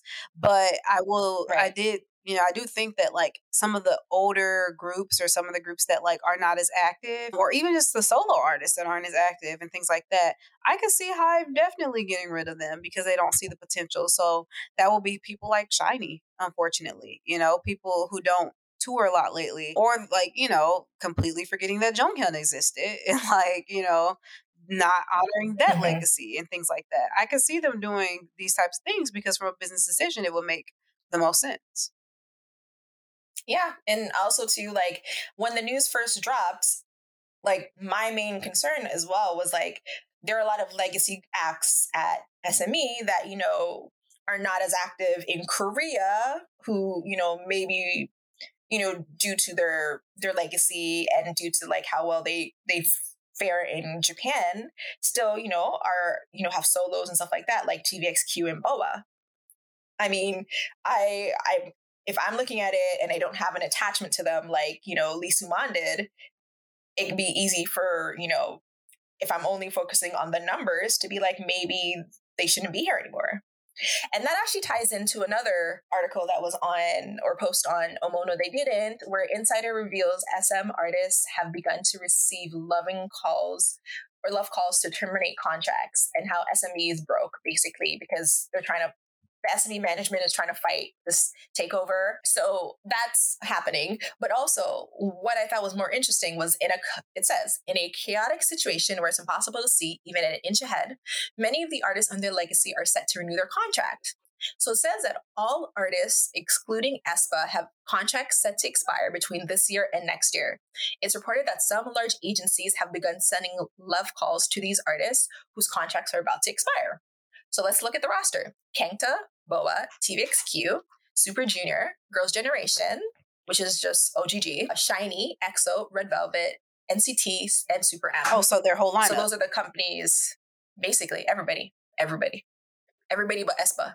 I really feel like the groups that I could see entertaining those phone calls, or sorry, the the groups that I could see not entertain those phone calls. I do think that there's some people who feel like SM has a legacy that they want to stay with, or maybe yeah. you know there, there's something there's uh, you know they don't want to deal with new things and new people and new you know new new new and i do think mm-hmm. those are going to tend to be the older groups that are more set in stone your boas your tvx well mm, maybe not tvxq but like your boas basically and mm-hmm. other people who feel like they're a part of like the sm legacy so to speak right that didn't have issues like exo because exo had a lot of issues right i could see right. exo members entertaining it i could see I don't know if NCT is dumb enough to entertain it. I feel like depending on who what company it is, you're it will be dumb to entertain. Like if it's JYP, yeah. sure, right? Makes sense. But if it's like one of these small, like Nugu type things, makes no sense. But if it's like an artist company, like a true artist, you know what I mean? Makes total sense. if it's like P Nation right. or, you know, Kang Daniel's Confusion, what's his confusion? Con- you know, confluence. I mean, it's like something like that. If it's if it's Kang Daniels, oh, connect, connect. I could possibly connect, see yes. it because I could look maybe in theory. And if it's obviously like a Western company, one hundred percent, I see. I could see a lot of artists leaving. Like if it's if it's right. Universal, yeah, I definitely. Yeah. If it's Sony, yeah, I could also see that, and it would actually make sense because Sony is a Japanese company, and a lot of these people have like major fan bases in in Japan, and it was just you know right they just would have access to better resources. Now, if they did leave SM, part of what that means is like you're also leaving the agency side, not just the record label side. So then they would have to get new agencies as well. Right. If they if they split up between the agency and the record label. But if they just went with the all in one, the only other real option is JYP or Hybe. And they're already getting acquired by Hybe, so why would they go to Hybe? Right. Right. So yeah. So, I mean, it's going to be really interesting to see how this pans out in the next year or so. There was also Hybe launched a campaign titled SM with Hybe. And it's like it has its own Twitter page. Yeah, I saw that. And it has information. it's given propaganda it's it's given you know like they had videos that they released explaining their strategy titled Hybe's shareholder proposal and SM's growth direction and shareholder return policy. I have not watched these videos. I'm going to be honest because yeah. as I said, it's giving a lot of propaganda feels. Oh, but I wasn't done with with Hybe. Yeah, I didn't say so, you were. You just you moved on, not me. I know, I know, eh, I know, no, I know. I'm just I yeah. just reminded myself. Okay, so there was a question about you know the dark side of K-pop and Bang PD wanted us to know that it's not just a problem in Korea, it's a problem in the West as well. In most cases, okay, they fear more serious okay, I just want to say, I just want to sure. Well, you don't you don't have to jump all the way to the west to find a, an industry outside of K-pop that's problematic. Absolutely Hot not. take. Okay, but continue. Absolutely not. So they said that basically they, the West, or artists in the West fare more serious catastrophes than Koreans in the form of drug abuse and alcohol abuse. Wait, say that again? In most cases, they fare a more serious catastrophe than Koreans in the form of drug or alcohol abuse. So, are we just going to pretend like none of these idols are like literally one of your main idols is pretty much known around for being like a a severe alcoholic. I'm talking next level alcoholic to the point where right. dude couldn't even smile without having a drink. Okay, like are we really doing playing this game of like, oh, but in the West you've got all of these people doing drugs? Yeah, well, in Korea you got all these people committing suicide. So like, I I, I don't see I don't see what you're where you're getting at. And also, just because you do drugs doesn't mean you're having like mental health dark side problems. Some people just do drugs and like drink alcohol. Like it's not that deep. it's not Especially, that deep. Like coming from a Korean when like alcohol abuse is like daily. Like that's you guys don't even look at it as abuse, but it absolutely is alcohol abuse. Like to the extent that you have products that are made for specifically for hangovers, like hangover soup, hangover drinks, hangover pops, popsicles. Like, that's not a problem? Okay. Also, he was asked basically about the reason that he's so aggressive on acquiring SME. And it's basically because there's a slowdown in K pop. And he acknowledges that, you know, BTS had a hand in that because their enlistment has definitely decreased the growth in K pop. But he's also like worried. Like Bang PD is very worried because, on the other hand, Latin music and Afrobeats are very rapidly growing. And so that's why, you know, one of his strategies is also to basically build an infrastructure for a globalization of K-pop by buying American companies, specifically Ithaca, and I can't remember the company, but it's basically a company for Black artists.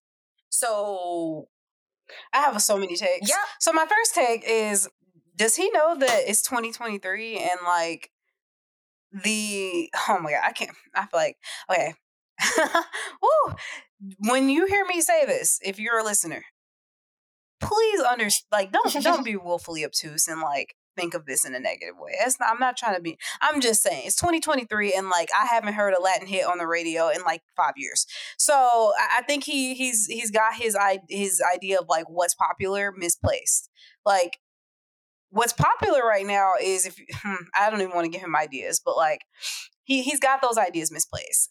I feel like trying to replace a a, a music genre that's like you know for a specific like that's made by a specific group of people feels Yes. very very gross right on so many levels and yeah. especially since that's not even what you want to be going after right now because that's not the thing that's popping anymore it's 2023 once again but i also want to say like expanding when he talks about expanding and then in the same breath be like this is on the grand scale of things this is not a monopoly we're not trying to go, go get you know be involved in monopolies without even understanding like if you try to do this in other countries you're going to probably meet some issues with the sec or like well i don't know yeah. what other the equivalent to the sec is in you know europe mm-hmm. or canada or whatever but yeah, the yeah. point is is all of these other countries that you're talking about particularly in the west have antitrust laws you can't just I mean, right. you could, but you not you don't have that type of pool. You don't have the pool you think you do, right? You don't have the pool to be able to just like consolidate all of these companies. Especially, let me. I I just got to do this real quick. Let me just look this up. I just have to do this for my own brain. Okay, so Sony Music Group's revenue as of 2020 was 8.86 billion. Mm-hmm.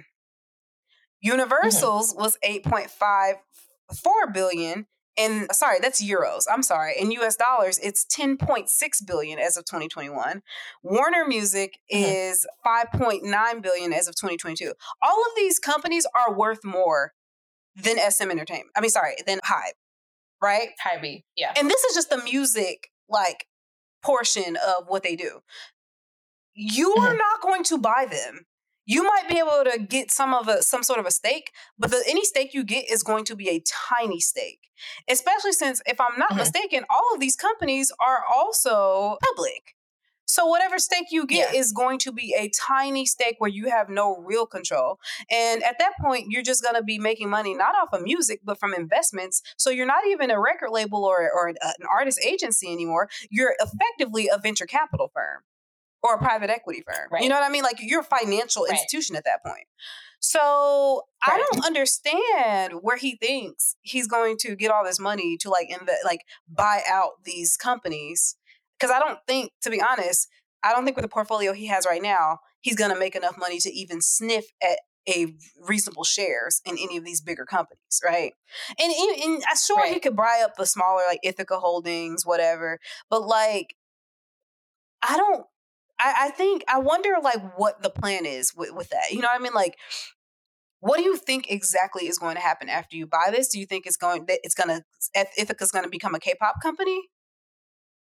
Because right. I, I don't think I don't know if you've noticed, but K-pop is not doing too well in America right now. Like it's not doing as well as it was like three years ago.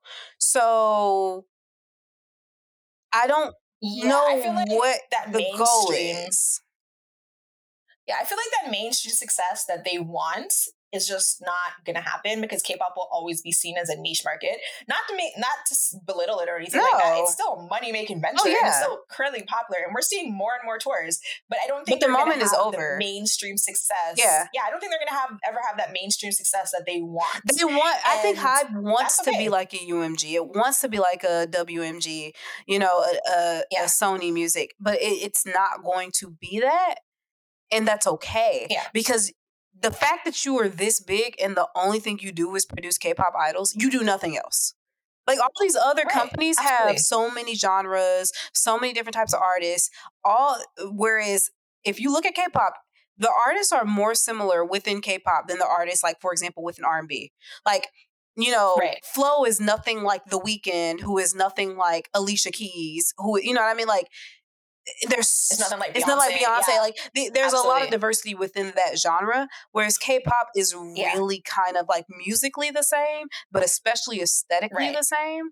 So the right. only difference is the people in the group at that point. So I don't know that you're going right. to get the success that you want. And I'm not saying that I feel like uh, my uh, my discomfort with it is like he's denying the uh, that he wants a monopoly over the global global music industry.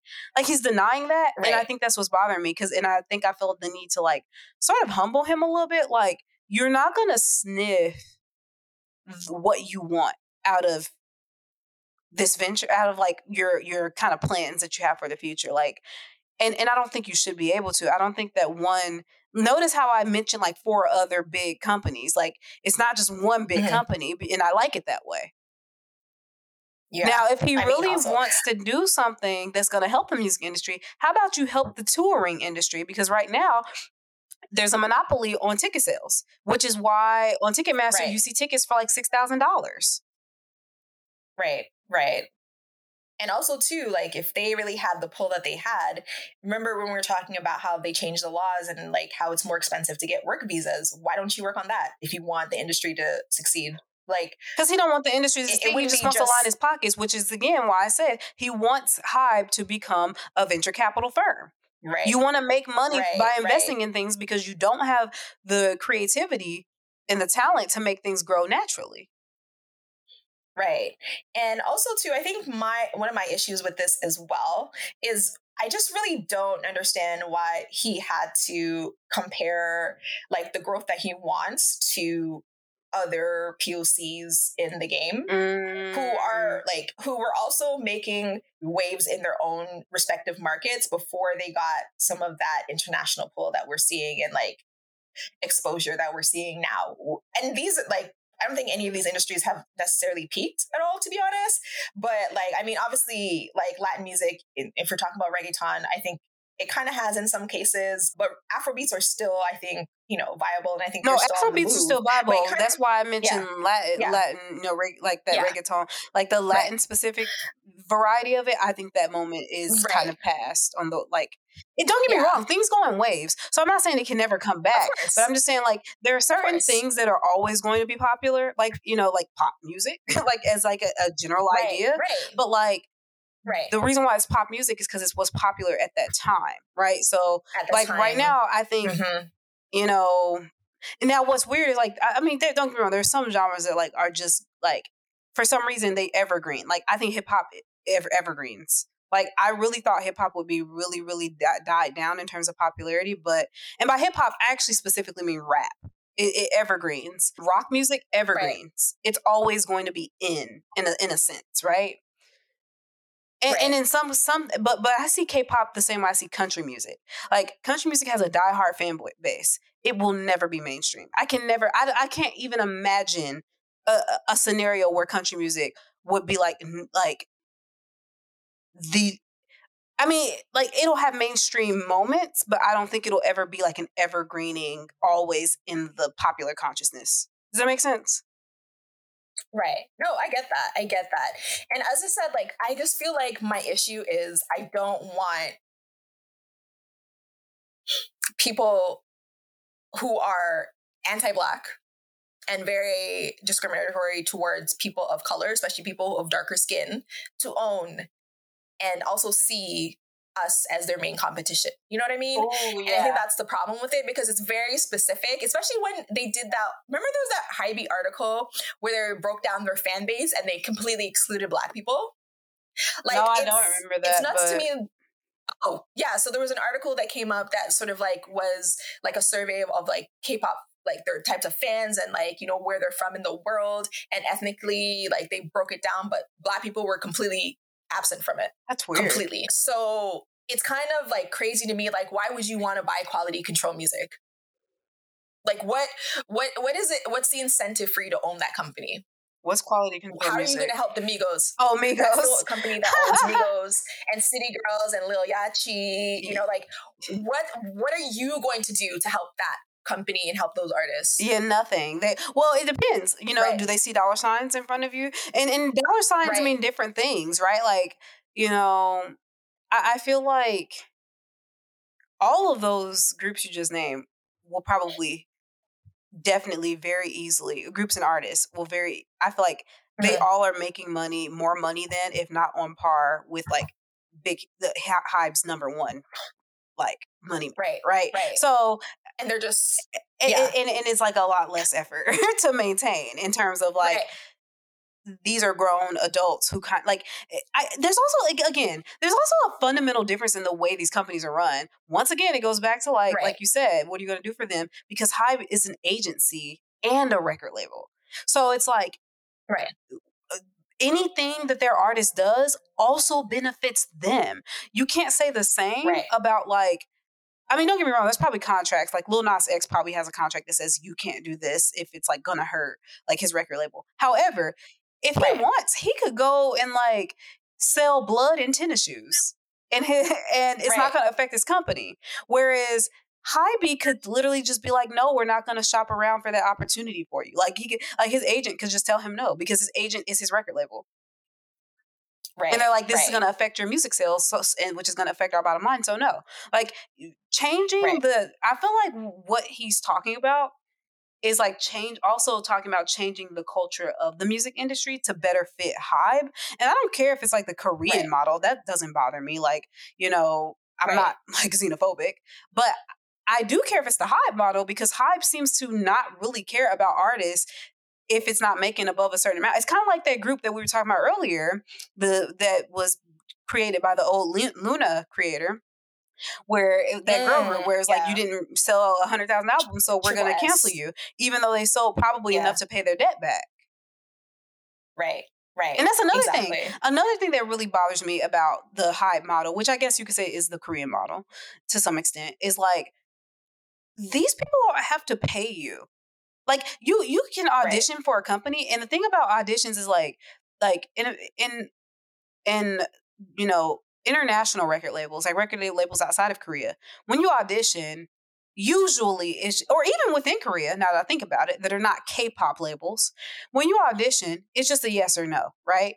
But Right. in K-pop labels, when you audition, it's a yes, no, or maybe. And the maybes is where they like can really screw somebody, like a trainee who's a big maybe for debuting, and they're paying all this money to the company, and then they never debut. And now they just have like right. either they paid that money or the company paid for them and they're in debt. So I don't like that model. I don't like the idea that that like that that model would become like a normalized model. I don't like the idea that a company can have a monopoly. I don't care what company it is over any industry, Right. especially when like it would be different if there was no competition, but there is competition. They're just Right. buying it all out. I don't like that idea, especially Absolutely. since I noticed that Hybe groups like once a group goes to Hybe or debuts under Hybe, it starts to sound like every other group. Like the only group, like I said, the only group in Hybe that doesn't sound like the other groups in Hybe is TXT in terms of boy groups. In Mhm. Hypen to me makes BTS light music. 17 is starting like I can agree with that. 17 used Yeah. to make very unique sounding music. They don't really sound like themselves anymore, if you ask me, to be quite honest. I know some, I know Mhm. Carats are going to hate that and we're going to get a lot of backlash, but there's a reason why like it's hard for me to listen to a lot of their like it's uh, it's good don't get me wrong i think their music but like i i think that there is something about 17 that used to be super unique that now they're coming they, they just sound like other to some extent other boy groups Right. TXT is the only group that kind of has its own little thing, and I really don't even. And I think the the trade off for that is they get to live with Chuck E. Cheese and all the other rats. I think that's the I think that's the trade off. Even to the girl Yeah. groups. Actually, Sorry. But then I was gonna say, funny enough, talking about TXT, they did ask him about his relationship with artists, like under the Hybe or the Hybe umbrella, and he said basically, you know, like he he kind of like alluded that his relationship with BTS is special, it's different, and they would be able to say that. But he's like, with everybody else, you know, they know me sometimes as the chairman. Sometimes they don't even know who I am. You know, like it's very hands off approach. And I was like, is this man really saying TXT doesn't know who he is? He literally started that that group. Like, and what also, is he even talking well, the funniest thing about that is like out of all the groups, TXT is the one that like roast him the most. Like right after BTS, I would like BTS roast him a lot, Right. and then TXT roasts him even like I feel like on the same like par. Like they always talk about how like he kind of looked like handsome Squidward, like they be going in on him. they be going in, and that that could be why he's salty. But like, yeah, no, like the, what that's super shady to me. It's like one thing, you know, I can't stand Lee Soo-man, but I do think that he and he also played favorites, but he was very like clear got Right. his favorites. I mean, he literally put all his favorites in one group, so you know, it was Right. you knew. Right, right. and and say say what you want about JYP, but I feel like JYP didn't really pick favorites all that much. I feel like he kind of liked His girl groups. His girl groups are the favorites. Like that's basically the, Maybe that's why I feel like he didn't pick Like, favorites because yeah. I'm looking for like Right. within groups. You know, who's your favorite? But right. No, no, no. He's not like that. he's like, no, twice. That's that's my. Those are my boos. Those are my babies. Like, He's like he's like um got seven. Who are they again? and to, to some extent, Okay, I kind to get it because they they would roast him all the time. I kind of get it. Right. But like, yeah, no, Right. like, it, but you still, even the with that though, you still got the vibe that like he respected them as art, like as people. I guess, like, I don't know, not respected them, but like, I, I, uh, what's the word I'm looking for? You got the vibe that he knew Like, he them, knew like, who knew were. he knew them, right? He knew like he actually interacted Yeah, with he- them. I don't get the vibe that Bang Yeah. PD interacts with Seventeen. I don't think he knows the individual members' real names in Seven. I think he thinks D, DK's real name or The8's real name is D, The8. Like I don't think he thinks he probably doesn't know that that man's name is Ming Hao. I, I also too, I, I okay. This is just like a hot take that is like something that I. Hopefully, this will be behind the paywall, the part of the episode behind the paywall, because this is a hot take. I get vibes from Bang PD that he would rather his groups not have foreign members. Hmm, that's really interesting. And I mean, I don't really. There, I have real reasons for that. I think one, I remember when that whole scandal went down when Jimin was wearing like the the Pearl Harbor, like Oh, or the the not Pearl Harbor. Nagasaki Hiroshima shirt, and Yes. like then all that stuff. Like I feel like he got he took a lot of backlash. I feel like Bang PD has a very strange relationship with like like Japan as a concept, but like his Mhm. relationship with like China and Southeast Asia is very bad. Like I feel like he doesn't see them like as people that he could debut in one of his groups.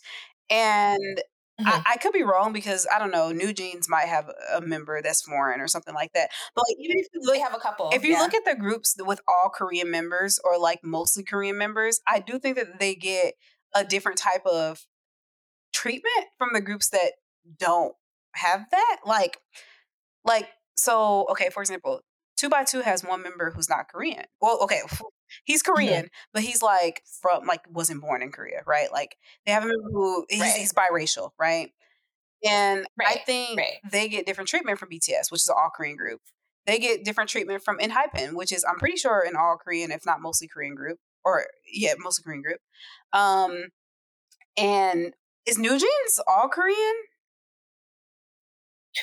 So it it's not like they have a biracial with I mean with white obviously, but also I think they have like a Vietnamese. Okay, well then they just messed up my. They just messed up my. Yeah, they do have a Vietnamese. Well, I think LE SSERAFIM would have. LE SSERAFIM would have because they have two Japanese member from the Produce series, and he. I think he likes Japanese people. Them. I think it, I my thing is is I think Oh. he so when that whole thing with Jimin went down, I remember Jimin took a lot of the brunt of that, and then people were saying it's weird because Bang PD loves Japanese people, and like to the point where he like Oh, yeah, like I remember this. It, this was like a long time ago, but I had to find the article. But it was something about like Bang PD actually has like a friend in Japan who's like a super far right Japanese like Oh my god. me- party member. Hmm? So Sakura, Sakura, I know how you pronounce it, from LE SSERAFIM, she's also been sort of connected to far right people in Japan as well. And he it seems like they have a really great relationship. So that's very interesting to sorry. me because I remember netizens were talking yeah. about like he has connections with the really far right who are like World War II deniers. They deny comfort women. They deny like, and I remember Koreans being like, "What the fuck?" Like that is really weird. Right. So I, that's right. why I said he has a weird relationship with Japan, but because again, Jimin took got like the brunt of that, like not Hybe or B, Big Hit, whatever they were at the time. Jimin took the brunt of that. But like, yeah, so there's that. But when it comes to the other like countries, I don't know. Like it just it just kind of interesting how the groups that have more members that are not Korean or Japanese. I feel like okay, I, can, probably can't say that because we really only have three groups to go off of that are big hit groups, so I can't really mm-hmm. say that. Yeah, well, you could, I guess it could be said that, you know, his, he has a love for Japan that might be, could be problematic, which is funny because I know netizens complain a lot about Lee Soo-man's relationship with China, but I oh, no, like you, Lee Soo-man's really talks about. I mean, I mean, we're not like no. This is not a Lee Soo-man defense. Yeah, no, okay? not at all. like, it's not at all. No, no, no, no, no. But I'm just saying, like in comparison, it's kind of interesting when you know, like a lot of the Japanese atrocities towards Koreans are much fresher, you know what I mean, than I would say some of the Chinese ones. But, you know, we don't talk about well, because it's about image. It's about image, right? For, it's about the image. Yeah. Like I, I remember talking to one of my friends about this, and she was like, "It's because like the image of Chinese people in Korea is it's about like the socioeconomic status and i won't go any further because i ain't gonna have nobody accusing me of saying that stuff but like i just remember right. being told this like koreans see chinese people in a different literal class than korean Way. people and japanese uh, people so it doesn't so for them it okay. doesn't matter how many war yeah. crimes you do as long as you are like wealthy and accepted by like the west like that that's you know right. we, we like you you know what i mean like it's really fucked up and terrible. You know what? That actually makes a lot more sense because, like, I would argue that like people say, oh, Lee Soo-man takes too much loans or like gets too much money from there, and they're always focused on Chinese success, Chinese success. I'm like, but I feel like K-pop as a whole is much more interested in Japanese success than anything else. Even English, even success in the West as a backseat to Japan. Because remember, to debut in Japan, you got to learn how to speak Japanese. To debut and make music in the West, they don't care if you know English or if you only know that song. It is what it is. You know what I mean? Mm-hmm. So I would argue that there's they do rely more heavily on success in Japan than they do on other foreign markets. But I never see people criticize that in the same way that I see them criticize any Japanese members or Japanese investments and stuff like that. Okay, so and I do want to say I did check. I did check in on ENHYPEN. Yeah they're all Korean except yeah. for one who's Japanese. And and right. don't get me wrong, some of them are like Koreans dash, you know, whatever. But and yeah. so so maybe my theory behind Tubatu is just like not correct because you know maybe yeah. maybe he really does love like Tubatu eh, i mean he really does love kai but he just hates Tubatu i think Tubatu he just hates them like i don't even think it's Aww. not even hate i just think he treats them differently and it's probably not because of kai being like half white. Like that's probably not the problem. Right. Um, but I will say right. that like I do think it's interesting how like somebody somebody made the comment like Big Hit would never. I I don't. This is like a netizen that said this, and I'm probably conflating these two things too. But they were like Big Hit would never. This is back in the day. Big Hit would never debut like a non Korean idol. I just remember reading that and mm-hmm. remember mm-hmm. reading more and more about like like Bang PD and his like you know all of his kind of associations and doings in Korea and Japan and just feeling like, mm-hmm. dang, that's kind of true. Like, I really feel like he would never debut like an actual Southeast Asian. Or because even, okay, that's another thing Boys Planet. Boys Planet, that's a Hybe right. thing, right? If I'm not mistaken, mm, no. is, it, is Mnet?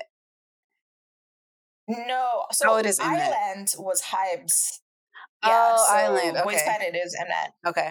Yeah. Well, also Mnet. I mean, Island itself was a mess. Mnet is being shady then right now with Boys Planet because I do see like I have been seeing people saying that they've eliminated pretty much all the Southeast Asian con- contestants, which oh they do that every every every time they do that show literally like i don't even know why china like what was the show before that the one that debuted kep1er girls planet i think they literally like I, I, think one Chinese person made it, and maybe like two or three, two maybe Japan Japanese people made it. But like they eliminated early all basically all of the Chinese and Japanese contestants and only kept the popular ones. It was actually nuts when you think about it, because like no offense to Kep1er, but there's a lot of useless people in that Kep1er group. has one like, no offense. Song. I, you know, sure, but they are definitely. are you um, disagree or no? I, I think you know what, like, I, yeah, I think Kep1er is definitely not it. Yeah. No, I, I think this is they're popular. I think this this is I think again, all of these things are conspiracy theories, like for the most part. Like right. you know, right. who knows? I, I, and some of these things are flat out wrong. Like I said something and then I checked my sources and I'm like, no, I'll, you know, maybe that's not correct. Maybe he just actually sincerely does not like Tubatu because they're terrible people. the worst the, well, and that the thing is, like, you were giving him a, an option that didn't make him as terrible as you know, just straight up, flat out not liking a group that he. Yeah, I was trying to give him like himself. a like a like, some sort of a like yeah. out, but like I think he just kind of yeah, doesn't like, like Tubatu, which is fine because they don't like him either. Right. Which I mean, it, it, it explains a lot because before they really popped off with "Can't You See Me," can't you see? They me? even even to like like some of the way they was promoting, like it was just weird. But like now that they popped off with Can't You See Me, I do feel like I don't know. They still living within rats. That's all I got to say. But yes, so moral of the story is I don't believe anything that comes out of this man's mouth. I think he is right. like twisting things to go in his way, and he knows that Hybe. And it's so funny because I just remember how back in the day, Hybe stands used to be like, you know, Big Hit doesn't have company stands because you know BTS is Nugu, and like we started from the bottom. And I'm like, yeah, literally all these companies started from the bottom, and now they're here. Absolutely, now they're here. So, right. like, what's right. your like, excuse? You think like it's not like Lee Soo-man was like like uh, use created SME as a subsidiary of Sony Music or something. You know, like it's kind of weird the way that they keep saying these things, and I'm just like, like all of these groups literally started from the bottom. Like JYP had money because he started from the bottom as a soloist and as a writer, and finally had the money to use. YG literally was a backup dancer for Taiji. And that's where he funded the money to create his company. Like, what are you even talking about at this point? Like, I feel like Bang PD is basically on par with like JYP and these other people, like the guy who created Cube as well and Starship. They all literally started by making music for other artists, got the capital, and then made their own company. Like, that's literally how it works. So he's not, he was not in any lower than anybody else and he had connections through JYP. Yeah, so he, like, he was like already well connected, known. Yeah, I mean, he's called Hitman Bang, and not because of BTS. He was called that beforehand. Like, what are you even? I don't know why about? we call him Hitman because he don't make hits, but he do be killing people, so maybe that's why. okay, well, Ash, do not include that in the episode. that he don't kill people. That was a joke. Right. Right. But like, it, it's kind of crazy to me because I'm just like, you do understand it's about connections, right? I mean, we have seen Nugu, Nugu, like the Nuguist of Nugu groups and how they literally can't even get on shows and can't even perform full songs because they're that not like they're so unwell, like they're just, no one knows them. They don't have the connections that they need. BTS, like, they had RM and stuff on like shows, like actual shows, you know, to promote the group. So it's kind of like crazy to me that like they peddled that started from the bottom thing for so long as they did when we saw that they had used active connections to promote their group before they hit it with I Need You. So I don't know. Like the whole thing is just kind of crazy. Also, they had capital to go to America and do a reality yeah, show. Like, I, I, feel like people don't talk about that what? enough. They don't talk about that enough. Right. Right. So I mean, it's a lie. But yes, I mean, this whole Hybe SME thing is still a work in progress. So we'll see how it goes. We'll definitely have an update for the, you guys the next time. But that is the end of the topics. That's the end of Hybe Corner. And let us get into our featured group. So we've decided to do Purple Kiss. So Purple Kiss is a South Korean girl group formed by RBW in 2020. The group consists of six members, Nagoen Dosie, Ireh, Yuki, Chae-in, and Swan. Originally a seven member group, Park Ji-eun, left the group on November 18th of last year due to poor health issues. They are considered to be a self producing group with members actively involved in songwriting, composing, and other aspects of their music and showmanship. So we are going to watch their five singles that they've released since their comeback, since, since their debut. My bad. And yeah, we're gonna start with. Oh, I have a question Mhm. before we even get into it. Okay, knowing that they are signed to RBW, which is the home of Mamamoo, do you have any expectations for what kind of group this is going to be? They better be a vocal group that can sing. Well, let's see. We're gonna start with. Did you- did you watch them? Okay. No. Okay, no subtitles. Oh, Not that I really need them. Oh, there you are.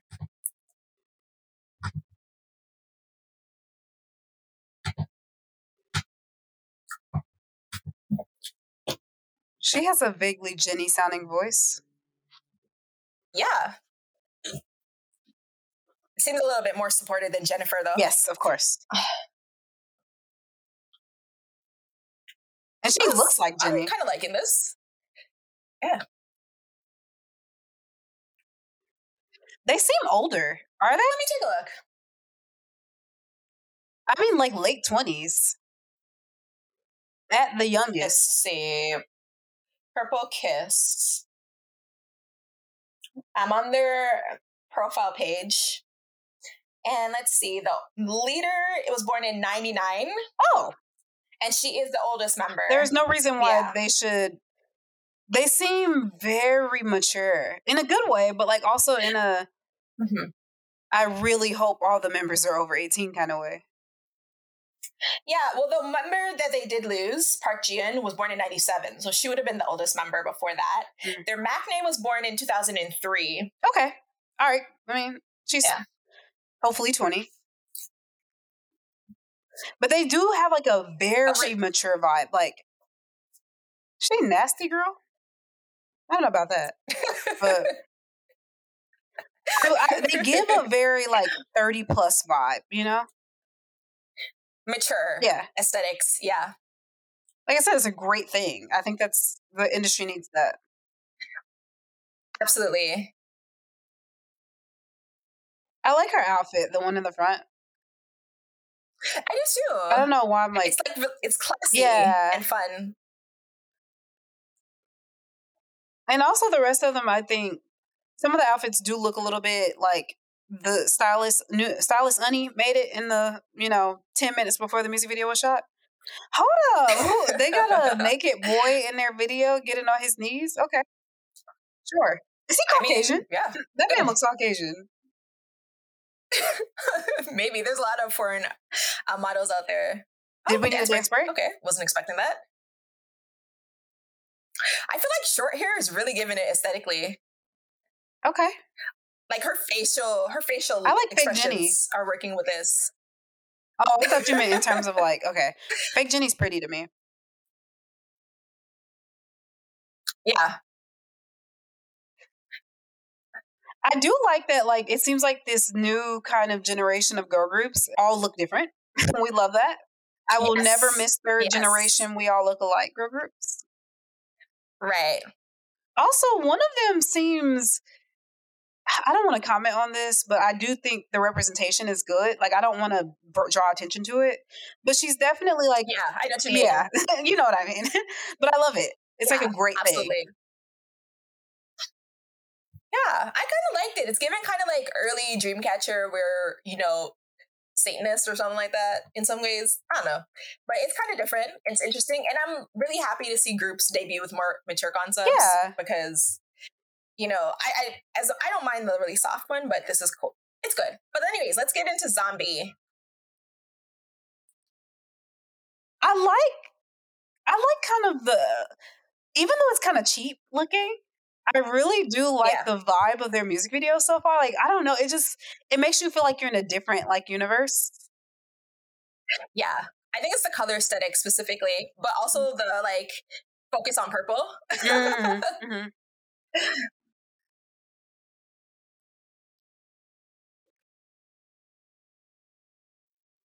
This is a group that I'm not sure that they need a rapper right now. they don't. I, I What's honestly with the think Harley Quinn a rapper for the most part. aesthetic?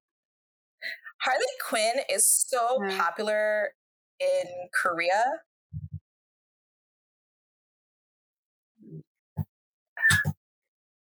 It's so weird. Probably because she's like everything that like every K-pop girl aesthetic is going toward Harley, Harley Quinn. If you think about it, like blonde hair, but like Right. sometimes with the blue streaks and like you know face paint. You know, acts kind of twelve, but is in reality forty two. Right. Right.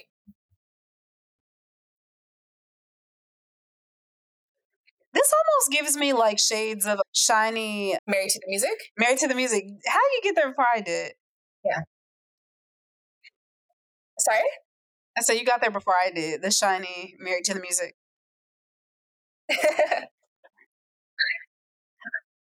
That was a cute choreo. yeah.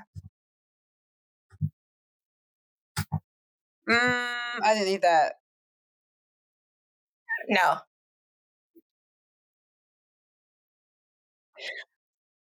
I want more like naked boys in this music video. Look, they set a standard with the last video.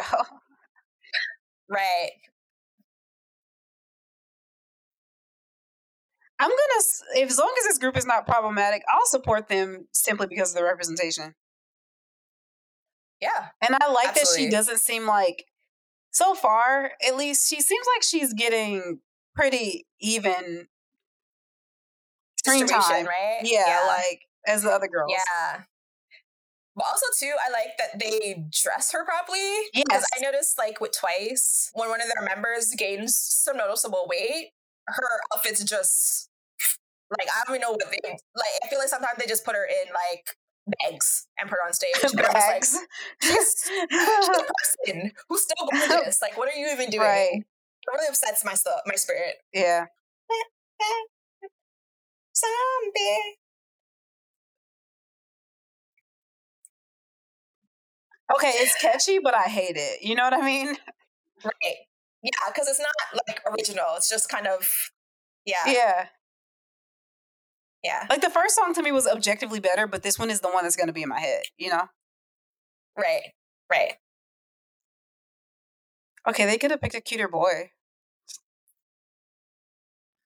I guess maybe it's supposed to be funny because he's like a nerd or whatever. Nerd. we hate nerds. I mean, right, right, right. But like, you know, I don't know. Anyways. Oh, it's okay. We don't. did I just go back to Ponzona? Oh, did it? Oh, it oh, did it for me, did, but I just did. clicked on it. Mem, me, mem, em. Yeah. Me. Okay, me- so we're gonna listen to meme m. Why do they have so many MVs? Like they have an MV for every song. Well, they've had this many minis Didn't they just debut? in 2000, 2020. Yeah, Oh, okay. So they've been around. Are they still active? yeah, yeah. Oh, They just dropped the comeback last month. okay. The off the off brand Blackpink is not working for them.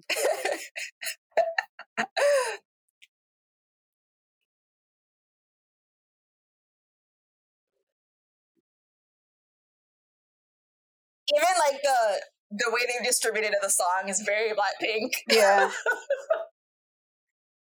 Oh like my this god. This is like how you like that. it's literally how you like that. Like I mean, you can literally. They didn't even try to make it different. And they produce their own music, right? Allegedly. So we can I make you these critiques to the girls. Right. I mean, But you even just like purple is wanna do back. too? You know, Right. Blackpink in your area, you know, like I don't know. Okay, fake Jennie. Look at your orange. Okay, I like this part.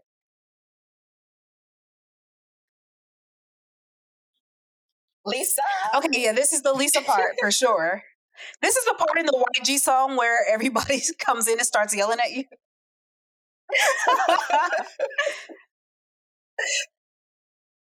okay, why did they switch up the song so like right. okay, Jisoo? I don't think Jisoo could sound that good, to be honest with Okay, you. you didn't have to come for Um, Jisoo. This choreo is super goofy. Like it's terrible. Right. It's yeah, very silly. Yeah, they was real unserious with this one.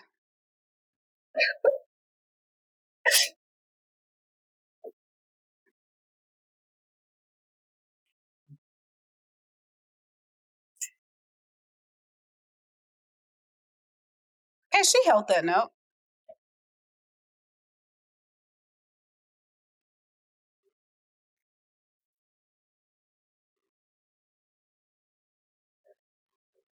And this is the end of every Ah. Blackpink song. Sue for copyright infringement.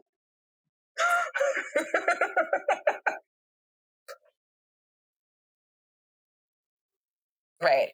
Well, I will say this album, this was from their MP in 2022 called Geeky Land. How did they get And it- worse? Wait, no, no, no, sorry. It's Mimi, Meme M. Sorry.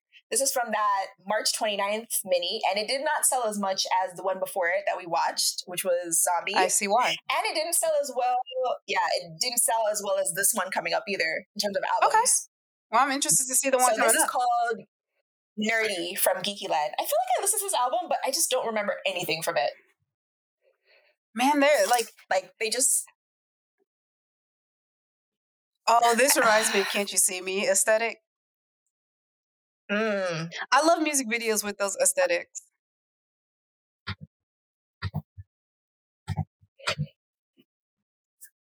What does this remind you of? Who has a song like this? Mamamoo. yes, Hip. kind of like the, It sounds just like it. yeah, but like hip if it was a Halloween song. oh,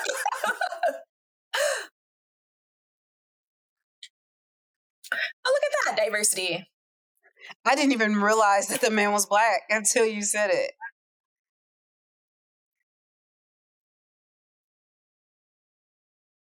Do they know what nerdy means? I don't think so. Because, like, I'm pretty sure the first line of the course is "I- I'm so nerdy, but I'm not stupid. Which is kind of like, yeah, nerdy. Yeah, yeah, that's what. Maybe that's what you said the first time. I, right, right.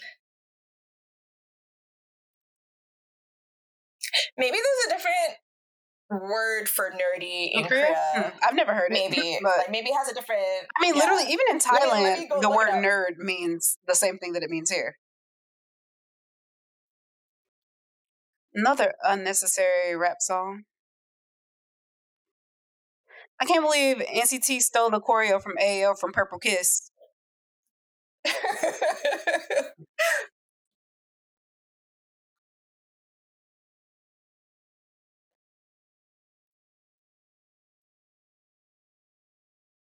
Let me see. Purple Kiss. I'm gonna see the what they had to say about this album because the album was also called like Geeky Land. So they debuted when one of the members was 17. That's kind of mm, sketchy. Given their concept, I should say. Right. Oh. Oh, I mean, they had half naked men in the first song. Yeah. Okay, I love that choreo. That was so cool. Okay, they could just call this the spiritual successor to hip. Because it's it feels different Right. from hip, but the same at the same time. Even the click, Similar. click, that's like hip. Yeah.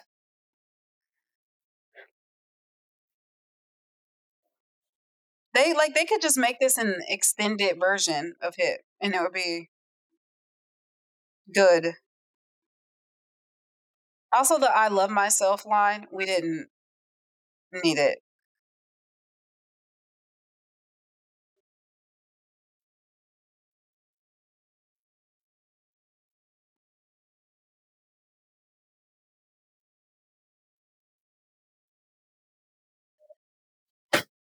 That was actually a really good song. It was. It's very catchy. Who do I? and I feel like we remove zom like meme from like their discography. I feel like you know the first two songs and then this song are perfect. Like they flow together much better. I think. Well, they're on different Like, albums, though, right? Aesthetically. They're all on different albums, but like they feel like if you're gonna talk about Purple Kiss's sound, I feel like those Oh. are more representative of it. Also, yeah. they love a good horror movie, honey. Right, the haunted house, the zombies, and now the haunted hotel. witchcraft. Right. I love. Oh, this is the Mamamoo Hotel, but also I love how none of their concepts ever go with the, what the song is about. Right. I've heard this song. I feel like, and so far I love it.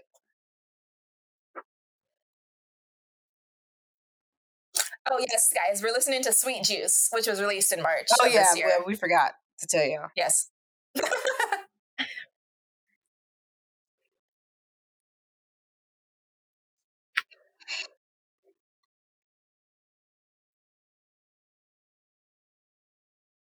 I will say, you know, I hate the schoolgirl Yes. aesthetic yes. when it's supposed to be sexy. I think it's really kind of strange. yes.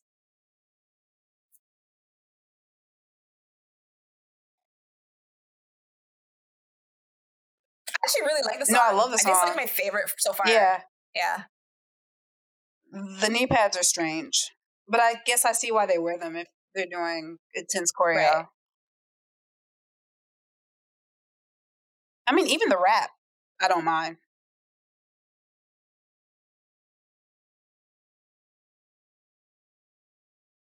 Ugh, I love her voice here.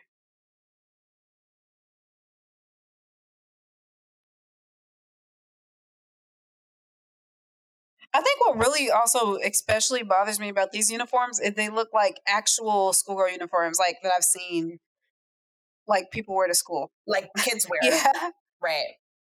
it's like it's not Yeah. like you know dramatized.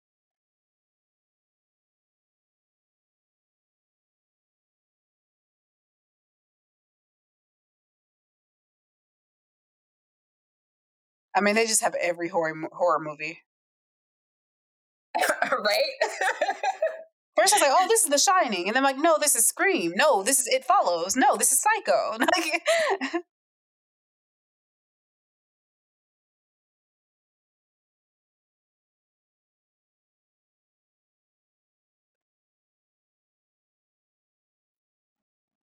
oh, you know what I would do to see like a girl group do ballet, like actual ballet? Right. And not like Red Velvet's Feel My Rhythm. They did ba- ballet. Yeah, you didn't see No. that? The Feel My Rhythm from last year, that whole concept was like Swan Lake. oh, I do not have this memory. Wait, what? Why did she tell her to run? I don't They know. just be I saying like stuff. get out of the hotel.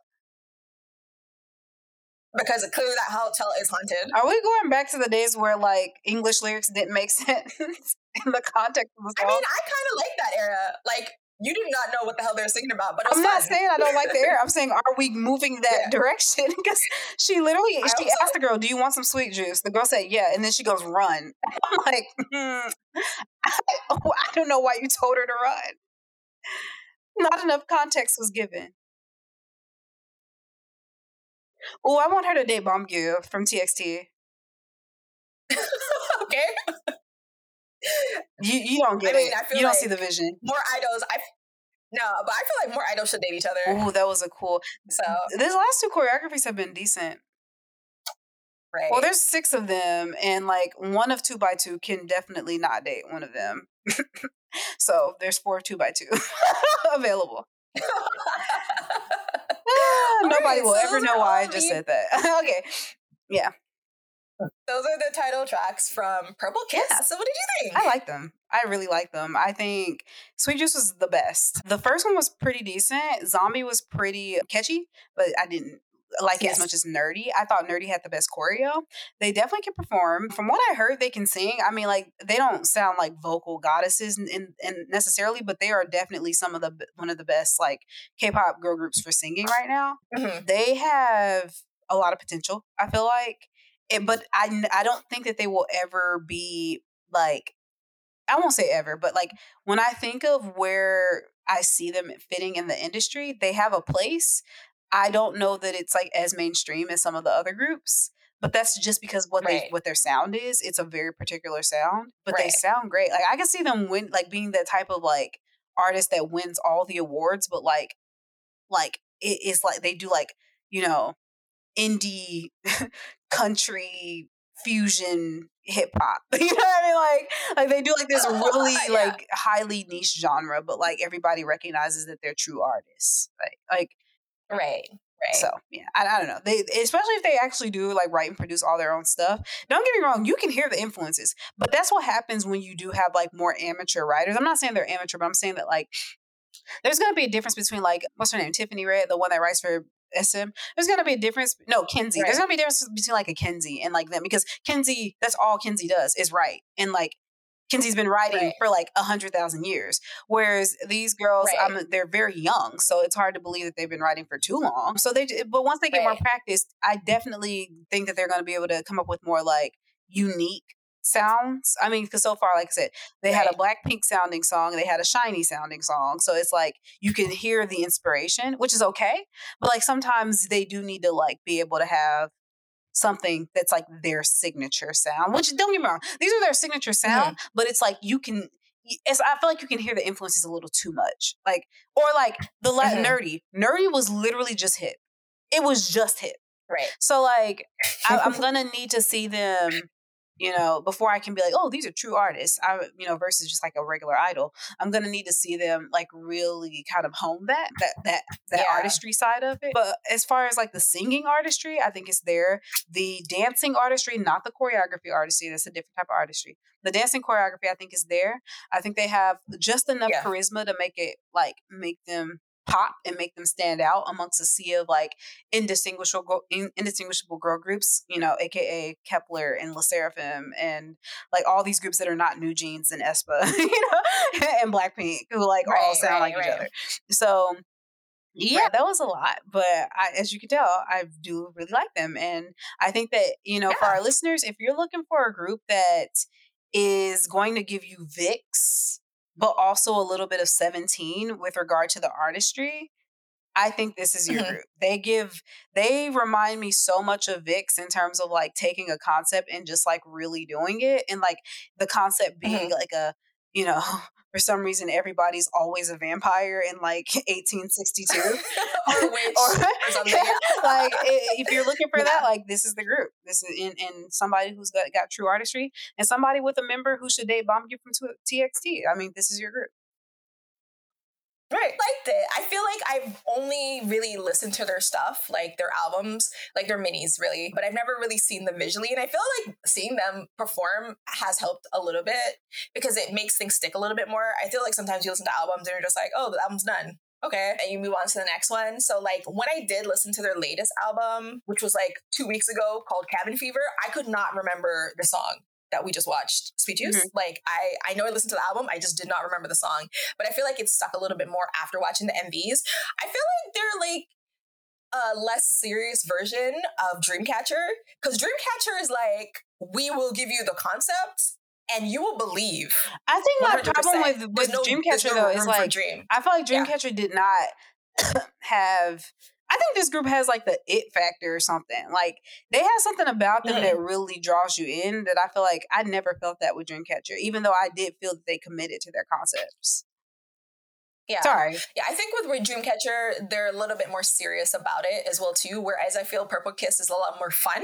Mm. Like with the concepts, like they do, they both do kind of like horror, you know, like supernatural stuff. But Dreamcatcher is definitely a lot more serious about it. Like they will give you like Deja Vu is literally a manga, a manga or manhwa. Like that's what that is, like visually and aesthetically. Like they I know there's not as much fun there, you know, as there is here with with this group. And I do think Dreamcatcher, like as they become more popular, their sound isn't as unique or different because a lot of other I think there are more more groups in the in like K-pop who are willing to do sort of like, you know, rocky, also just like horror kind of genre stuff. So, and I think that Dreamcatcher's sound hasn't really improved in a while. So mm-hmm. it's kind of good to see another group kind of come in and be like, oh, we're going to do something kind of similar to like Actually, Catch yeah, Me like, and Puri Rocky, and stuff like that. Rocky Horror Picture Show is like a really mm-hmm. good way to describe it. It's kind of like horror, but like a campy yeah. horror. Yeah, this is definitely campy because I mean, look at Zombies. Zombies completely fun, even though the song is called Zombie and there's zombies in the music video. You know what I mean? Yeah. Uh, It's it's good. It's fun, and I like I like fun. I feel like K-pop tends to take itself too seriously Girl. most of the time. So Tell me about yeah, it. Right, Even right. if, and just because So- like somebody is a writer doesn't mean like Yeah. somebody's like a producer or whatever creative person doesn't mean they have to only do like this super serious stuff like that's like when, when it's like when yeah. the hype stands be having the bts verse 17 wars because you know they're the two groups that produce their own music and people be like but you know rm and sugar d sugar d Agust D you know they produce real music because their music is about depression and like suicide and, and whereas you know 17 their music is just like for them kids and i'm like yeah but 17's music is like puts a smile on my face. Like it, right. it- it's You can't real smile about a depressed song. Right. Like, I'm not gonna sit up here and be smiling about like him talking about how he was like selling his CDs on the street and was almost homeless because he couldn't.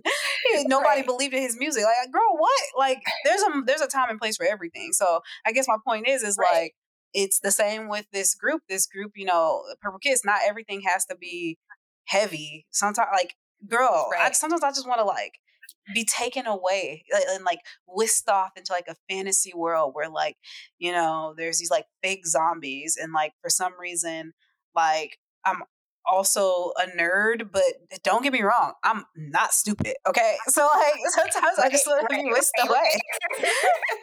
know I definitely will say though that I like their singers, like their two main singers who I don't know who they are yet, but I like their voices and I feel like outside of like the unnecessary rap at sometimes, Mhm. I feel like they do a good job of like everybody sort of doing their job properly.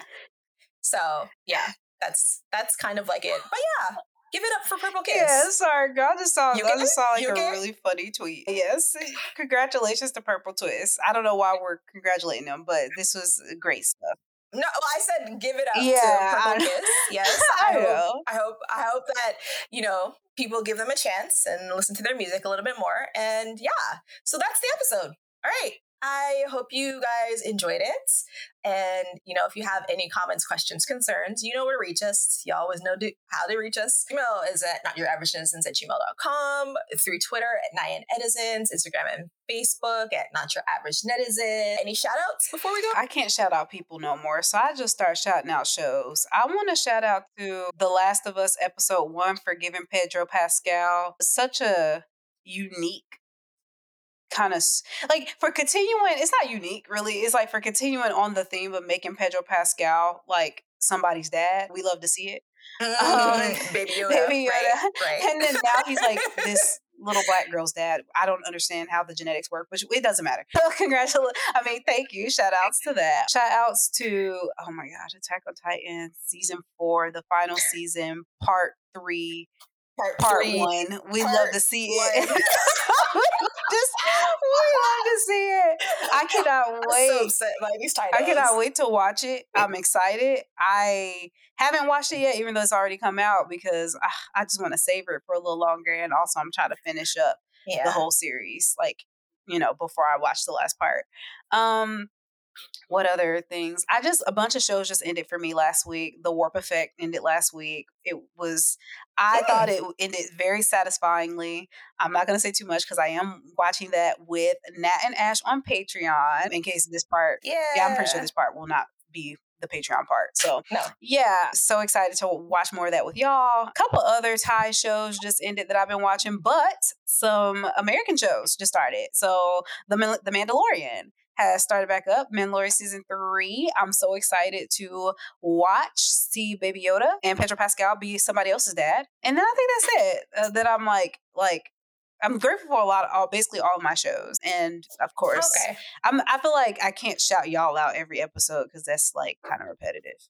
So fair enough. Fair enough. Shout out to Bam Bam for his first full album. Very excited to hear it. Shout out to Eren Yeager. I'm not going to say anything Girl, else. I hate you. Um, Why would you do that? See, I so Nat does this thing, y'all, where she will spoil Attack on Titan for me, but she don't think she's spoiling. But literally everything she says is a spoiler.